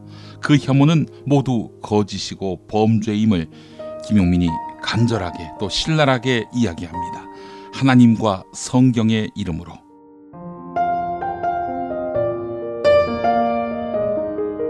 난민, 성적 소수자, 특정 지역 출신 인사, 스스로 목숨 끊는 이들. 기독교는 이들에 대한 저주를 멈추십시오. 김용민의 새 책, 혐오를 혐오하다. 지식의 숲에서 나왔습니다. 자, 오늘 훈제 오리 준비했습니다. 아이고. 착한 무항생제 훈제 오리. 아, 네. 착한 시리즈입니까? 네, 착한 그렇습니다. 시리즈. 요저 최근 어. 꿈에 오기 하나만 좀 소개해 주세요. 네, 그 우리 아들의 최애 식품입니다. 음. 네, 고기 없으면 밥을 안 먹는 청소년으로 보통 돼지고기를 주로 먹어왔습니다. 음. 아, 김 엄마가 너무 맛있게 드시길래 한번 주문해봤는데 이후로는 이것만 찾습니다. 아하. 이 품절되어 마트에서 파는 훈제 요리를 2주 정도 해줬는데 음. 너무 짜고 자극적이라 금방 아, 질리더라고요. 그렇습니다. 이 며칠 전까지는 품절이었는데 오늘 보니까 재입고돼서 음. 바로 주문했습니다. 음. 마늘, 표고버섯, 음. 브로콜리, 미나리 등 이. 다른 야채와도 궁합이 잘 맞아서 그렇습니다. 이 야채를 싫어하는 아들에게 함께 먹이기도 좋습니다. 음. 음, 밥과 각종 야채랑 볶아서 먹어도 맛있습니다. 그렇습니다. 가격도 착하고 양도 적당해서 좋습니다. 아, 네. 그래요. 자, 또 다른 꿈에 오기. 우리 민동기 국장님. 좋은 선물했네요. 코로나로 시골에 계신 부모님 댁에 보내드렸어요. 음. 화학 제품도 없다고 해서 일단 열 팩만 보냈는데 세상에. 비린내도 안 나고 맛도 좋다고 하셔서 음. 부모님께 기분 좋은 선물했어요. 음. 어머니께서 냄새 아주 예민하시거든요. 그래요. 오리고기 음. 좀 맛이 없으면 냄새 네네, 나죠. 맞아요. 제가, 제가 코로나 19 이 네. 전국 기간에 예. 그 진짜 저희 부모님하고 어허. 장인 장모님께 좀 예. 보내드렸거든요. 예, 예, 예. 고기라든가 음. 이러는 거. 진짜 특히 따봉한 게 착한 보쌈. 어, 착한 보쌈. 왜 이렇게 맛있는 보쌈이 있느냐? 아. 아, 진짜 진짜 맛있죠. 착한 제가 볼 보쌈. 때 딱 구매 후기 읽으니까 음. 아, 훈제오리 역시 음. 굉장히 보내드리면 좋아하실 것 같아요. 이게 좋은 몇 가지 이유가 있어요. 착한 훈제 오리가 좋은 몇 가지 이유. 첫 번째, 네. 100% 국내산 오리육으로 아. 만듭니다. 음. 네, 그래서 100% 국내산임을 확신할 수 있는 이유가 네네. 오리한테 말을 걸어요. 어, 너 고향이 어디냐? 아산인디요? 100% 국내산 오리육으로 네. 인정을 받습니다. 네. 보성 이유. 아, 저로 이제 충청도군요. 예. 네. 아, 아, 보성은 네. 전라도입니다. 네. 아, 그렇구나. 예, 아, 그래. 네. 어, 자, 셀레늄 사료를 먹여가지고 음. 항생제 없이도 건강하게 자랐다는 네. 점, 이게 두 번째 이유고요. 세슘이 아니고요. 그렇습니다. 네. 자, 셀레늄입니다. 셀레늄. 예, 그리고 네. 참나무 훈연으로. 아이고. 아이, 그래요. 이러면 맛있을 수밖에 없죠. 그렇죠. 네. 게다가 이제 보존제 같은 거 이런 거 어, 과감하게 빼버렸어요. 아. 보존제가 필요가 없어요. 어허. 그래서 건강을 또 동시에 잡았습니다. 네네. 아이고, 자, 오리고기가 몸에 좋은 건 뭐 세상이 다 아는 사실입니다. 유익한 불포화 지방산이 많기 때문입니다. 불포화 지방산이 있기 때문에 이 고기는 자주 먹어도 뭐 많이 먹어도 음, 살찌지 않습니다. 아하. 맞습니다. 네, 네. 그래요. 또 기름도 아주 너무 좋아요. 그쵸. 네. 불포화 지방산이 돼지고기의 약두 배, 음. 닭고기 약 다섯 배, 소고기의 약 10배가 함유돼 있어서 이 기름이 아주 좋습니다. 아, 네. 네. 자, 착한 훈제 오리는 게다가 가격도 어, 정말 쌉니다. 특히 세트로 구매하시면은 압도적 최저가인데요. 200g씩 소포장돼 있기 때문에 네. 아 이게 또 1인 가구 같은 경우 뭐 그쵸. 잔뜩 사면은 아, 맞아요. 남죠. 나중에 네. 뭐 처치곤란 상황이 올 수도 있거든요. 200g씩 소포장돼 있기 때문에 냉동실에 보관하면서 음. 장기 섭취도 가능합니다. 자, 한 팩 얼마입니까? 한 팩에 200g에 3,900원입니다. 아이고, 진짜. 싸네요. 아, 네. 어떻게 이렇게 살 수가 있지? 어, 그래요. 다섯 팩. 다섯 팩 17,900원. 네. 8% 할인된 금액입니다. 예, 그렇습니다. 네. 이게 한 팩을 곱하기 다섯 개 사지 마시고. 다섯 팩씩 사시면 8% 할인 혜택이 음. 있다. 이런 말씀을 드리고 싶고 열 팩은 10팩은 원래 39,000원이어야 되는데 그렇습니다. 31,900원. 아하. 이야, 18% 할인됩니다. 세상에. 네. 그리고 스무 팩. 20팩은 59,000원. 음. 무려 24% 할인.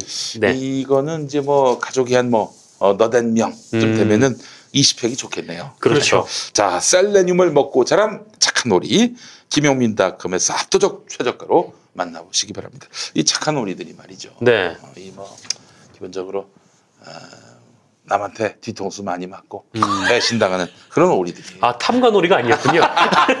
착한 오리예요. 착한 오리. 착한 오리. 예, 네. 착한 오리 여러분들 강력하게 추천합니다. 자, 김용민닷컴에서 압도적 최저가에 만나보시기 바라면서 바로 시식에 들어가도록 하겠습니다. 네, 아이고. 야, 이거 아주 어. 음. 음. 이번에는 지금 못 들었는데요. 음. 네. 보면 나와 있거든요. 이벤트 하는 거. 25일까지 추가 증정 이벤트. 아, 5월 25일까지 추가 증정 이벤트. 오, 음. 음, 아, 10팩을 사면 한 팩을 더 드리고 음. 20팩을 사면 두 팩을 더 드립니다. 어. 5월 25일까지. 지금 해야겠네. 어. 야, 오리가 이렇게 맛이 담백할 수가 있네. 음. 야, 오늘 오리를 먹은 게 아니라 그러니까 정말 맛있는 햄을 먹은 것 같은 느낌입니다. 음. 진짜 고급 햄 먹은 것 같아요. 네, 그래요. 아, 진짜 맛있네요. 음. 네? 훈제를 했기 때문에 음, 그래요. 아, 그런 것도 있고 지난번에 아 그렇지 그 닭가슴살 스테이크도 아, 맞아, 맞아. 이거 무슨 떡갈비를 먹는 것 같아요. 떡갈비였어, 그건. 정말 대단한 그런 맛을 여러분들께 선사할 수 있습니다. 저 만 원 드릴 테니까 세 팩만 더 보시면 안 됩니까? 그래요. 자, 그래요. 오늘 정말 맛있었습니다. 자, 어, 관훈 라이트 클럽 이번엔 우리 정상근 동지 어떤 아. 이야기 해볼까요? 네, 저는 요새 이제 가장 음, 그 언론에서 화제가 되고 있는 음. 그 윤미향 당선인 건 음, 아. 그래요. 지금 막 도배가 되다시피 하고 있지 않습니까? 음. 뭐 아마 이 조국 전 법무부 장관 때 겪어 보셨으니까 뭐 아시겠지만 이제 이 건은 제가 봤을 때 이제 시작이다. 네, 시작이라고 보고 온갖 의혹들이 이제 매일매일 쏟아질 테고 음. 이제 곧 검찰이 수사에 나선다라고 했으니까 음. 어, 곧 이제 검찰의 시간이 도래를 할 겁니다. 음. 그때가 되면은 검찰로 넘어갔어요. 벌써. 네. 어, 피 무분별한 피의 사실 유포가 쭉 이뤄질 거고요. 음. 또 아주 그러나 길고 지난한 시간 보내겠죠. 동파리에 사는 사람들이 있어요. 동파리에 사는 사람. East Paris, 예? East Paris. 예, 동파리에 사시는 네. 분들이 네. 있어요. 공모 씨를 비- 비롯해서 이런 사람들이 굉장히 부채질을 했습니다. 음. 근데 이 자들은 조국 전 법무부 장관 지킴이 노릇하면서 음. 뭐이 끝까지 서초동에 남아가지고 촛불을 태웠던 사람들인데 아니, 이런 사람들이 지금 검찰을 부르고 있어요.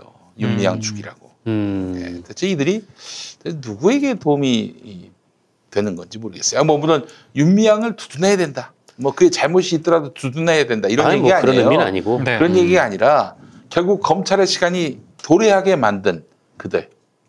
예, 검찰의 시간이 도래하면은 반성할까? 음. 반성은 그냥 야 죽여 죽여 이참에 죽여. 아마 예, 그럴 이렇게 수도 나올 있을 것이 겁니다. 분명합니다. 네. 예, 그래요. 아, 난참 그게 너무 웃긴 거야. 아, 아 이거 나 참. 그래 그렇게 또 검찰을 막 욕하다가도 네. 어 검찰이 자기 편일 것 같다 싶으면은 또 연락에 또 또 부채질을 하고 말이죠. IT 엄청 하고 막 그러겠죠. 음, 그러겠죠. 예. 그 자들 난 얼굴을 공지영 말고는 내가 그, 그 정말 실물로서 얼굴을 거의 보질 못했어요. 음. 트위터의 그 어? 프로필 사진에서. 예. 그런 사람들이 많아요? 음. 뭐 다 무슨 이상한 뭐, 뭐 만화 캐릭터 뭐 외국 배우 캐릭터 갖다 붙이고 음. 예, 그래요. 어, 하여간. 아, 예. 그래서 전 트위터를 안 한지 꽤나 오래됐습니다. 네. 나도 뭐 트위터에 그 링크만 해놓지. 그렇지. 뭐 요즘 다 보질 않아요. 트위터는 거의. 링크만 해요. 음. 네. 네. 그래서 어쨌든 음. 이제 뭐 검찰의 시간이 도래를 했는데 음. 뭐또 아주 뭐 길고 지난한 시간이 지나겠죠. 근데 음. 어뭐 어쨌든 그럼에도 불구하고 사실 이 건이 음. 굉장히 좀 어려운 부분은 그 이용수 할머님 말씀에서 이제 시작된 부분이 있어서 음. 그렇죠. 어, 또 매우 좀 조심스러운 부분이 있기도 해요. 그래서 네. 어, 그리고 또 이제 정의연 그리고 또 윤미향 당선인이 말했듯이 음. 좀 일처리에 좀 조금 다소 아쉬운 부분이 없다라고는 좀 그렇게 말은 못할 것 같습니다. 음. 네. 아쉬운 부분이 어느 정도 있었던 것 같고 네. 근데 다만 지금 이 건이 그 이 윤미향의 일생과 그 운동을 모두 탈탈 털어야 하는 일인가? 음.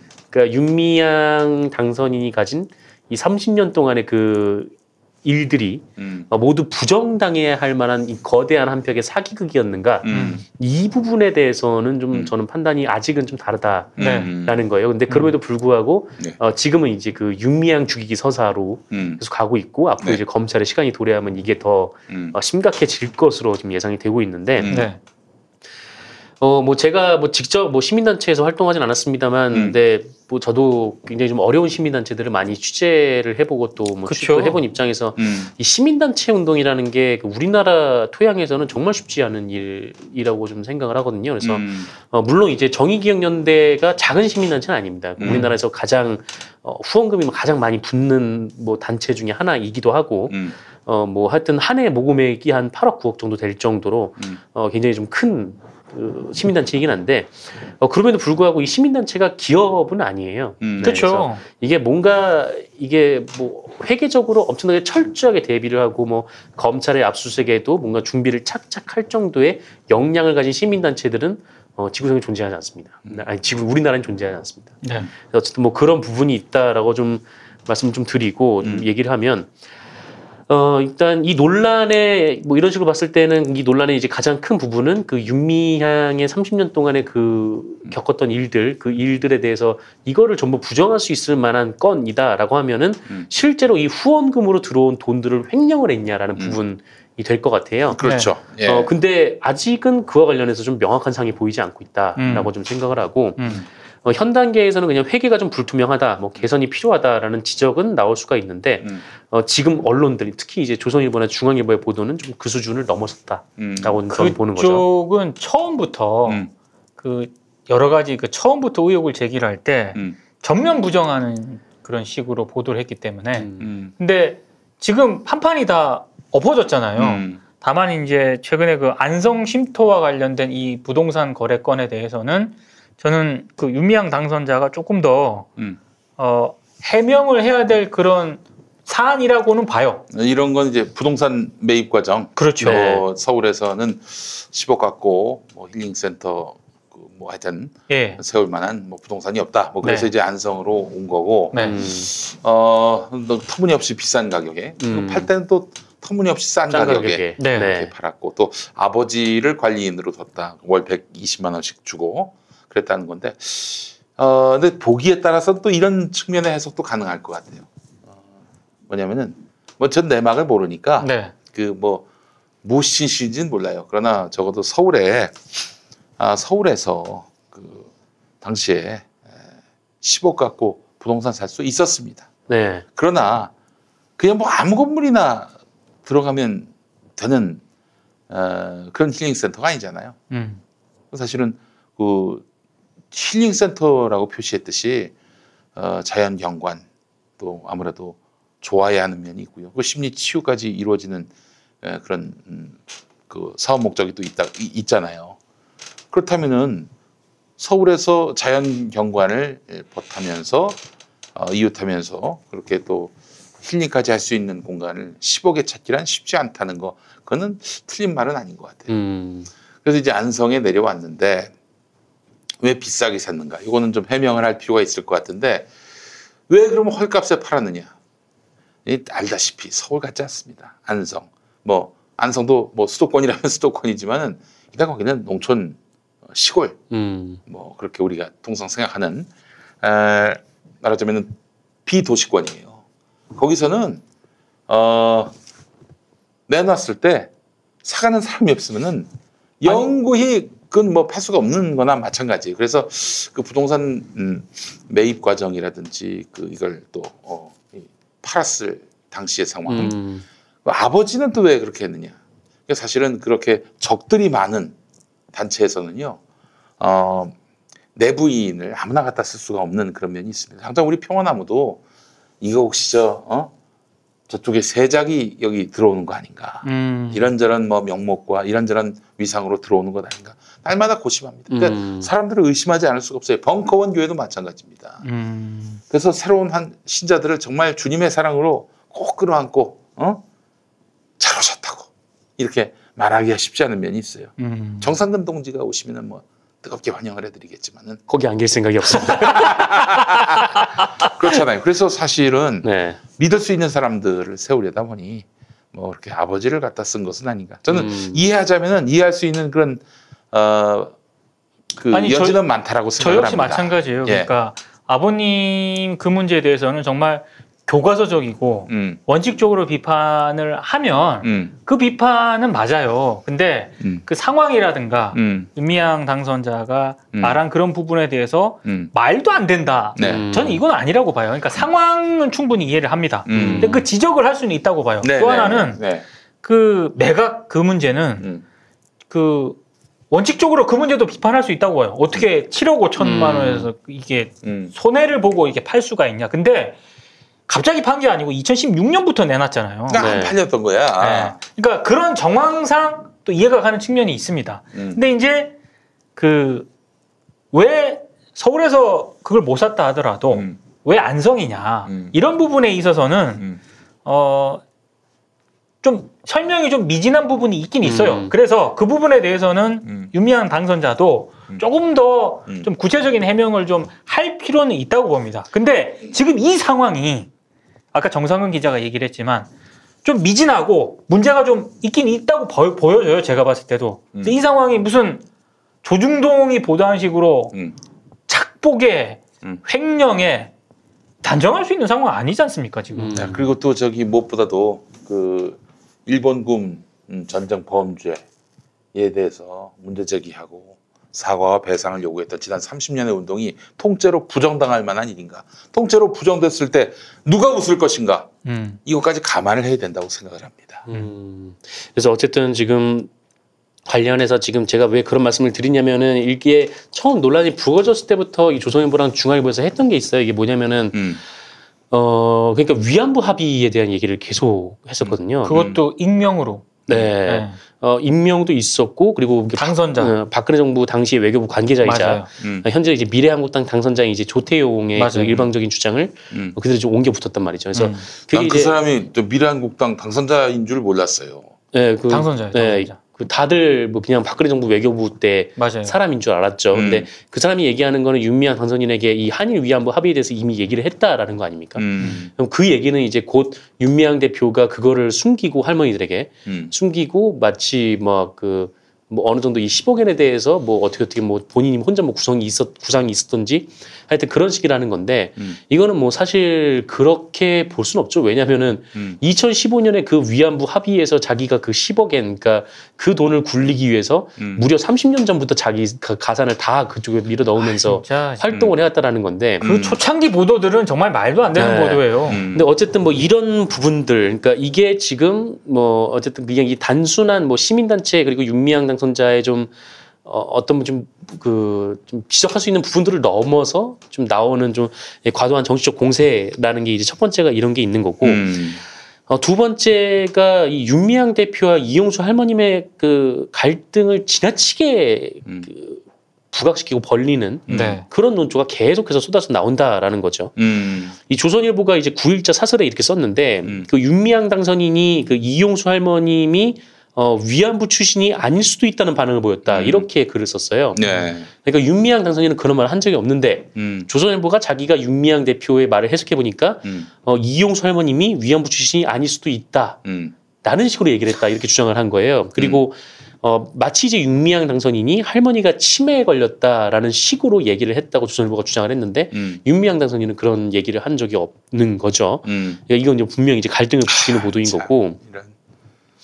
어, 그리고 이 세 번째 같은 경우에는 이 윤미향 대표에 대한 뭐 개인적 공격이 어, 좀 수위가 좀 지나치다라는 부분이 있어요. 그러니까 음. 물론 뭐 이게 그 정의기억연대 같은 경우에는 이제 후원금으로 활동을 한 단체니까 음. 네. 이 후원금이 굉장히 뭐 중요하죠. 많은 음. 사람 분, 분들이 십시일반 모아주신 거니까 음. 이걸 어디다 썼냐라고 질문을 던질 수는 당연히 있는 건데 그렇죠. 네.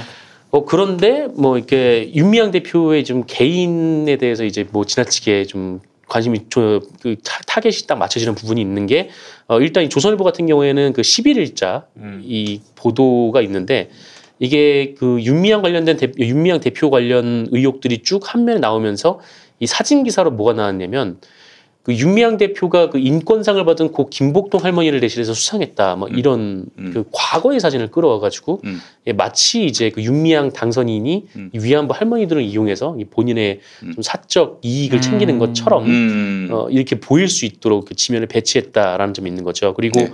그 지금은 좀 어느 정도 해명된 사안이긴 하지만 이 딸 유학 자금과 관련된 소동도 음, 맞아요. 음, 그때 좀 마찬가지였던 거죠. 음. 그러니까 이게 개인에 대한 공격인 거예요. 그러니까 제가 뭐 물론 그 좀 문제를 제기할 수도 있죠. 근데 제가 얘기하는 게 뭐냐면은 그러니까 이런 겁니다. 지금 어, 윤미향 이사장의 관련 의혹을 취재를 하고 음. 윤미향 이사장이 실제로 후원금을 빼돌렸다.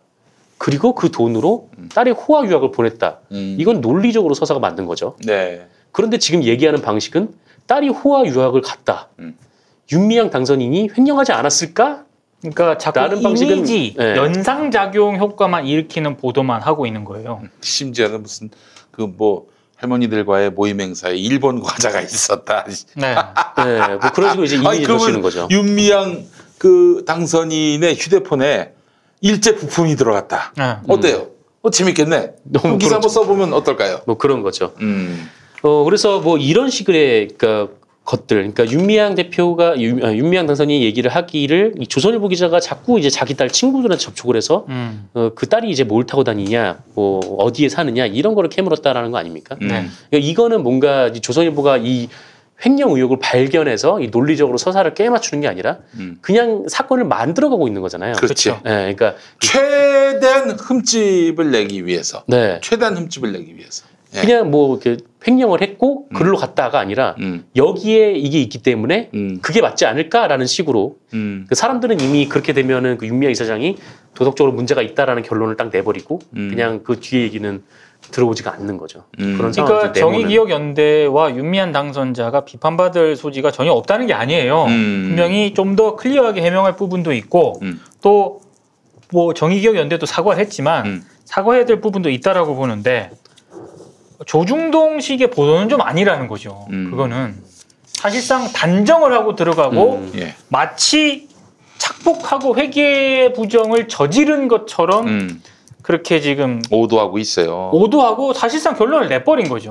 음. 그러니까 좋아요. 이참에 다 텁시다. 네. 다 깔끔하게 평화나무도 털고 뭐다 털고 조선일보 통일펀드 털자. 이거 말이죠. 이게 문제가 뭐냐면 항상 이 비슷한 회로로 돌아가요. 어? 조중동에 있단 어? 그냥 이런 여러 여러 팩트의 편린들을 모아가지고 한 사람을 완전히 쓰레기로 만드는 네. 이 굴레가 계속 돌아갑니다. 여기에 진보 언론이 제대로 된 맞대응도 못하고 말이죠. 그냥 사설로 아 그 윤미향 당선자 왜 그러셨을까? 뭐 이런 식으로만 나오고 편 들어주지도 않고 뭐 이제 조중동의 이런 부당한 공격에 대해서 존재감 있는 화력을 또 보여주지 않고. 그러니까 저는 뭐 그게 불가능하다면은 그러니까 편 들어주기 힘들다면은 좋다. 윤미향 털듯이 너희들도 한번 털어보자. 조선일보 통일펀드 어 어디다 썼는지 한번 어 수- 많은 공공기관 공기업들 그삥 뜯다시피 해가지고 통일펀드 조성했는데 그 돈 어디다 썼는지 한번 살펴보자. 이렇게 나가야 된다고 봅니다. 음. 최소한 그렇게 나가야 마땅하지 않겠어요?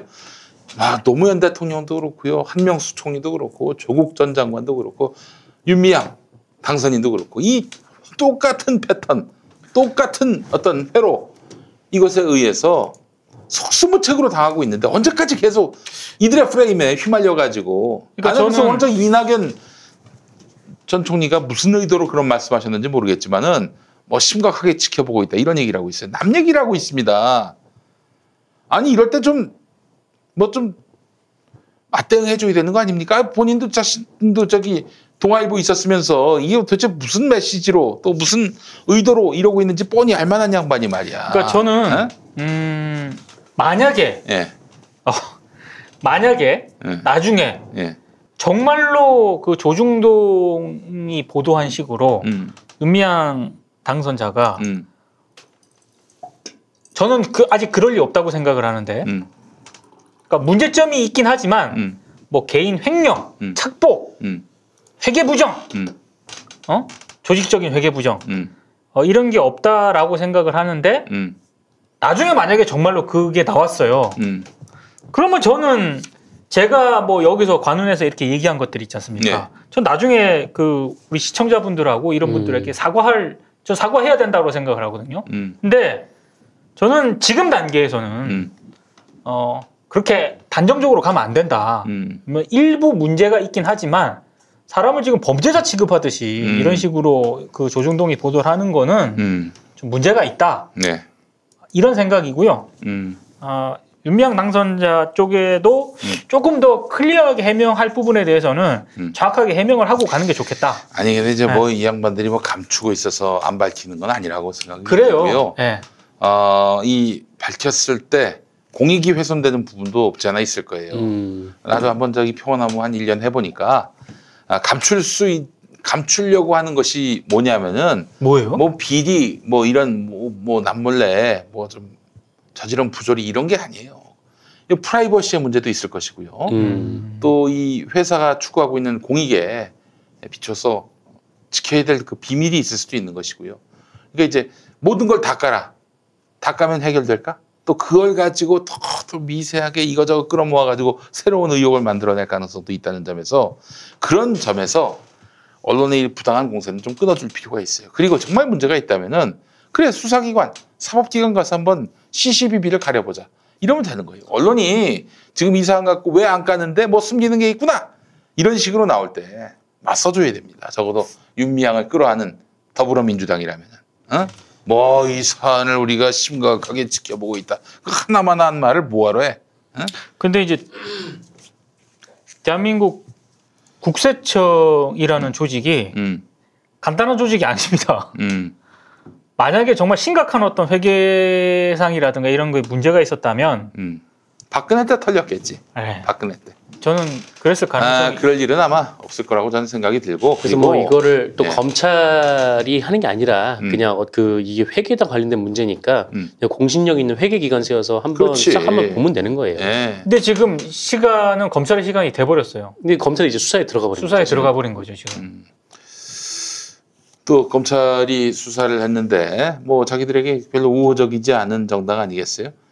어, 의혹 제기만으로 그러니까 계속해서 또 지금 하던 식으로 검찰 출입 기자들한테 찔끔찔끔 흘려.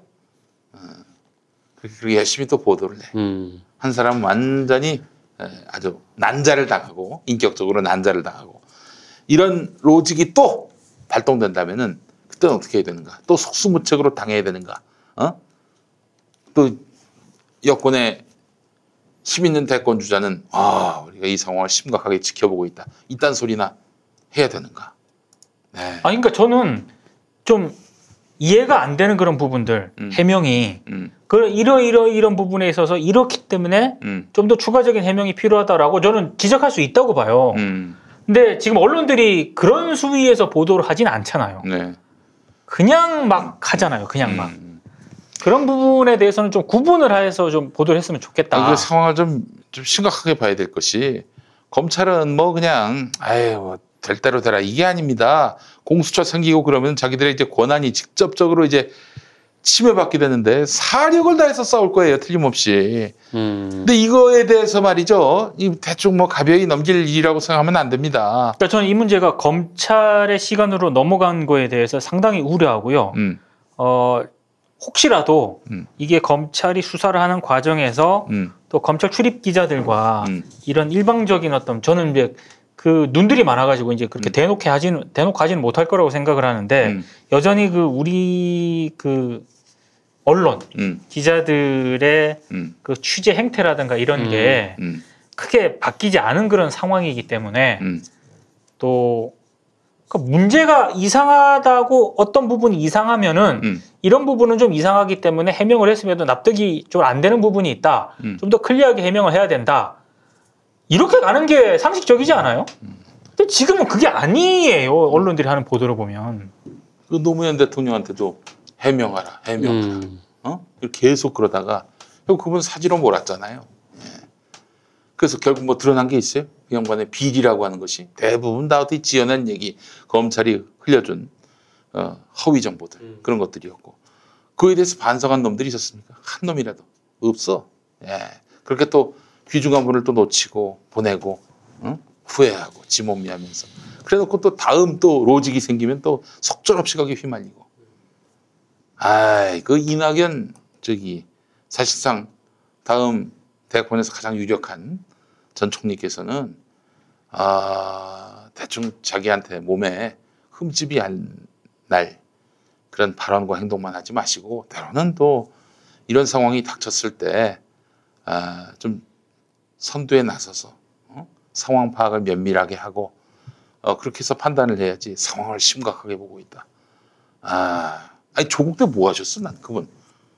아니 당시 내각의 총리였고요. 내각의 구성원이었던 법무부 장관이 그렇게 검찰에 의해 언론에 의해 난자당할 때 뭐 하셨나? 난 궁금하더라고요. 예. 심각하게 보시지만 마시고 어, 상황을 좀 주도하셨으면 좋겠다는 게 제 생각입니다. 네. 아 이거는 아, 재탕 삼탕 이런 식으로 하면 그 누구도 그 누구도 어, 비난의 대상이 안 될 수 없고 어, 그렇습니다. 저는 윤미향 공세로 가장 크게 이득 볼 사람이 바로 일본이라고 아베라고 생각하기 때문에 이 상황에 대해서 간단하게 보지 않아요. 왜 투명하게 하지 않았느냐? 이 프레임에 잘 휘말리지 않으려고 해요. 왜냐? 일본이 가장 좋아할 일이기 때문에. 아니, 그러니까 뭐 기부금이라든가 네. 이런 거를 좀 운영을 하는 데 있어서 미숙했던 점은 분명히 있었던 것 같고요. 음. 그런 부분에 있어서 지적하고 비판하는 거 저는 충분히 뭐 윤미향 당선자라든가 정의기억 연대에서 음. 어, 수용을 해야 된다라고 보고 이참에 이제 여러 가지 반성할 포인트가 있죠. 그럼요. 나도 저기 아버지가 아무리 네. 외국 음. 사람들 보안 지킬 사람들 중심으로 운영됐다 하더라도 아 굳이 아버지였어야 하는가 하는 점에 대해서는 동의할 수가 없을 것 같아요. 그러니까 이제 네. 비판의 포인트가 있고요. 네. 그런 언론, 일부 언론의 비판하는 그런 지점에 대해서는 뭐 충분히 저는 음. 고개가 끄덕여지는 대목이 있어요. 근데 조중동이 하는 그런 식의 보도는 음. 너무나도 의도가 명백하기 때문에 에, 아직 저도 이 자리에서 다시 한번 말씀을 드립니다만 진짜 만약에 음. 윤미향 당선자가 뭐 부정이라든가 이런 거에 했다. 전 나중에 사과드릴게. 만약에 그렇다면 이 자리에서. 음. 근데 아직까지는 저는 아니라고 생각을 하거든요. 음. 네. 어, 건건이 하여간 저쪽에서 프레임을 걸면은 어? 아, 속 절없이 휘말리는 이런 구도가 참 너무 안타깝습니다. 180석 받았잖아요. 이제 조중동 탄핵 당했잖아요. 근데 왜 저자들에게 휘둘리는지 난 참 이해를 할 수가 없어요. 저자들에게 휘말리지 않고 어, 이런 이런 그 일본군 전쟁 범죄에 대해서 문제 제기하고 동조하는 분들을 중심으로 다시는 이러지 말자라는 취지에 일본이 이 웃는 그런 결과로 흐르지 않도록 이렇게 예, 뭐 이른바 자정 능력을 발휘하면서 이 사태를 풀어갈 만한 역량이 없는가? 어? 이른바 민주 진 보 진영에서 아, 좀 안타깝습니다. 예, 안타까워요. 예. 일단 지금 현재까지는 무죄 추정 원칙이기 때문에 형님이 뭐 그렇게 얘기할 필요도 없어. 무죄 추정 원칙에 의하면 아직 윤미향은 무죄야. 아니, 예. 그러니까 이를테면 이런 거예요. 그러니까 김, 김용민 음. 이사장과 저와 정상근 기자가 음. 하, 지금까지 살면서 흠이 한 번도 없었을까요? 만약에 어떤 그런 부분에 대해서 현미경 작들을 막 들이대면서 음. 어 지금 김용민 선수가 하고 있는 모든 활동, 음. 정상근 선수가 해왔던 모든 활동, 음. 제가 해왔던 모든 활동을 막 전면 부정하는 식으로 음. 이건 아니죠. 그렇게 가는 음. 건 아니에요. 음. 예. 뭐 비판할 부분, 비판 받을 부분, 음. 제가 다시 한번 얘기를 하지만 음. 나중에 뭐 이렇게 했을 때 제가 여기서 했던 그 윤미향 당선자에 대해서 언론 비판이 좀 문제가 있다라고 음. 한 부분에 대해서 저는 이 자리에서 사과를 드릴 용의가 충분히 있습니다. 근데 음. 지금까지 방송을 하고 있는 지금까지 제기된 의혹에 있어서는 물론 비판받을 부분이 있긴 하지만 음. 모든 활동을 부정당할 만큼 그 윤미향 당선자가 문제가 있느냐? 저는 아직까지는 그런 게 아닌 것 같다. 음. 네. 그래요. 좀 지켜보시자고요. 네. 뭐, 또뭐 상황을 우리가 뭐 예단할 수는 없지. 우리가 무슨 뭐 수사권이 있는 것도 아니고. 응? 그렇죠. 그래서 우리는 현 상황에서만 판단할 수밖에 그러니까 없는 것인데 어떤 분은- 지금 이, 이 부채질, 아, 이 이런 어, 이슈 제기는 이저 어디서 많이 본 어, 흐름입니다. 그러니까 어떤 분은 이제 양정숙 그 당선인 음.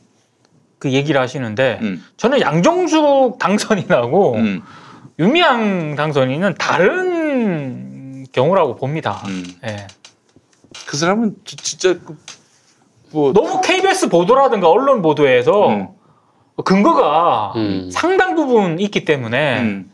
그 심각성 때문에 더불어시민당에서도 지금 그렇게 대응을 하고 있는 거잖아요. 네네. 윤명 당선인하고는 좀 다른 경우라고 봐요, 저는. 음, 네. 그래요. 알겠습니다. 그리고 저는 항상 뭐 문제 제기를 에, 하는 사람들의 자격도 봅니다. 음. 자격도 봐요. 그 자격이란 건 다른 거 없어요. 이렇게 1980년 5월에 어? 아, 군이 수고 많았다. 얼마나 자제하느라고 고생 많았니. 이딴 개소리를 사설론으로는 조선일보 같은 곳에서 시비 거는 거는 아, 굉장히 디스카운트하고 봅니다. 5.18까지 갈 필요도 없고 예. 일본군 위안부 음. 할머니 피해자분들과 한일 역사 문제에 있어서 음. 조선일보가 취한 스탠스를 고려했을 때 너무나도 지금 보도하고 있는 거는 의도성이 명백한 거죠. 예. 이 조, 조- 한번 찾아보니까 이 조선일보가 2018년 1월부터 2020년 4월, 그러니까 이 논란이 제기되기 전까지 수요 집회에 대해서 기사를 쓴 건이 조선일보 홈페이지에서 검색을 해봤는데 수요 집회 관련해서 그러니까 수요 집회 현장뿐만 아니라 이 수요 집회를 언급한 이 기사까지 쓴 거가 한 여덟 건 정도밖에 안 돼요. 어, 그리고 그 중에 네다섯 건 정도가 어린이 조선일보에서 나왔습니다. 진짜? 소년 조선일보. 네. 예, 소년 조선일보. 어린이 조선일보에서. 소년 조선일보가 정론지네. 어? 어린이 조선일보에서 어떻게 그- 보도했는지 네? 봐야겠는데? 네, 예. 그 어떤 그 초등학생 학생이 음. 5.18에 대한 역사에 뭐 잊지 말자 이런 이제 기고를 올리기도 하고. 네. 아, 소년 조선일보가 혼났네. 그걸 예. 빼면은 조선일보는 사실 이 수요 집회에 그동안 관심이 없었어요. 자, 그래요. 어, 뭐 지금 이렇게 흥분하지 마시고 어, 3, 4개월 후에 한번 판단해도 늦지 않을 것이다. 그러니까 자, 제 정리된 의견은 이걸로 네. 해놓겠습니다. 네, 네. 아, 조국도 3, 4개월 지나니까 대략 감이 잡혔잖아요. 검찰의 개오바로. 어? 이게 결국 정리가 되잖아요, 판이. 그러니까 섣부르게 단정하지 마시고요. 예. 충분히 그 상황을 좀 보시고 판단하셔도 늦지 않다. 음. 저는 이 말씀을 드리고 싶습니다. 네, 그래요. 지금 이렇게 설쳐되는 사람들 본인의 정치 의식을 자꾸 드러내고 싶어서 그러는 것 같은데 3, 4개월 지난 다음 봅시다. 예. 그때 정말 문제가 된다면 문제겠죠. 음. 그때는 당신들 선견지명 있다고 얘기해 줄게. 어. 당신들 말이 맞다면. 예. 틀렸다면 같이 사과하면 돼. 네? 아니 저 친구들이 틀렸다면은 아니 그러면 또뭐 네, 그래 뭐. 그냥 넘어가는 거지 뭐. 좀 넘어가겠죠. 넘어가겠죠. 네. 자 마칩시다. 예, 네. 오늘 수고 많이 하셨고 저희 다음 주에 또 뵙도록 하겠습니다. 네네. 자 즐거운 한 주 되시고 예 안녕. 수고하셨습니다. 고생하셨습니다. 수고하셨습니다. 예, 감사합니다. 예.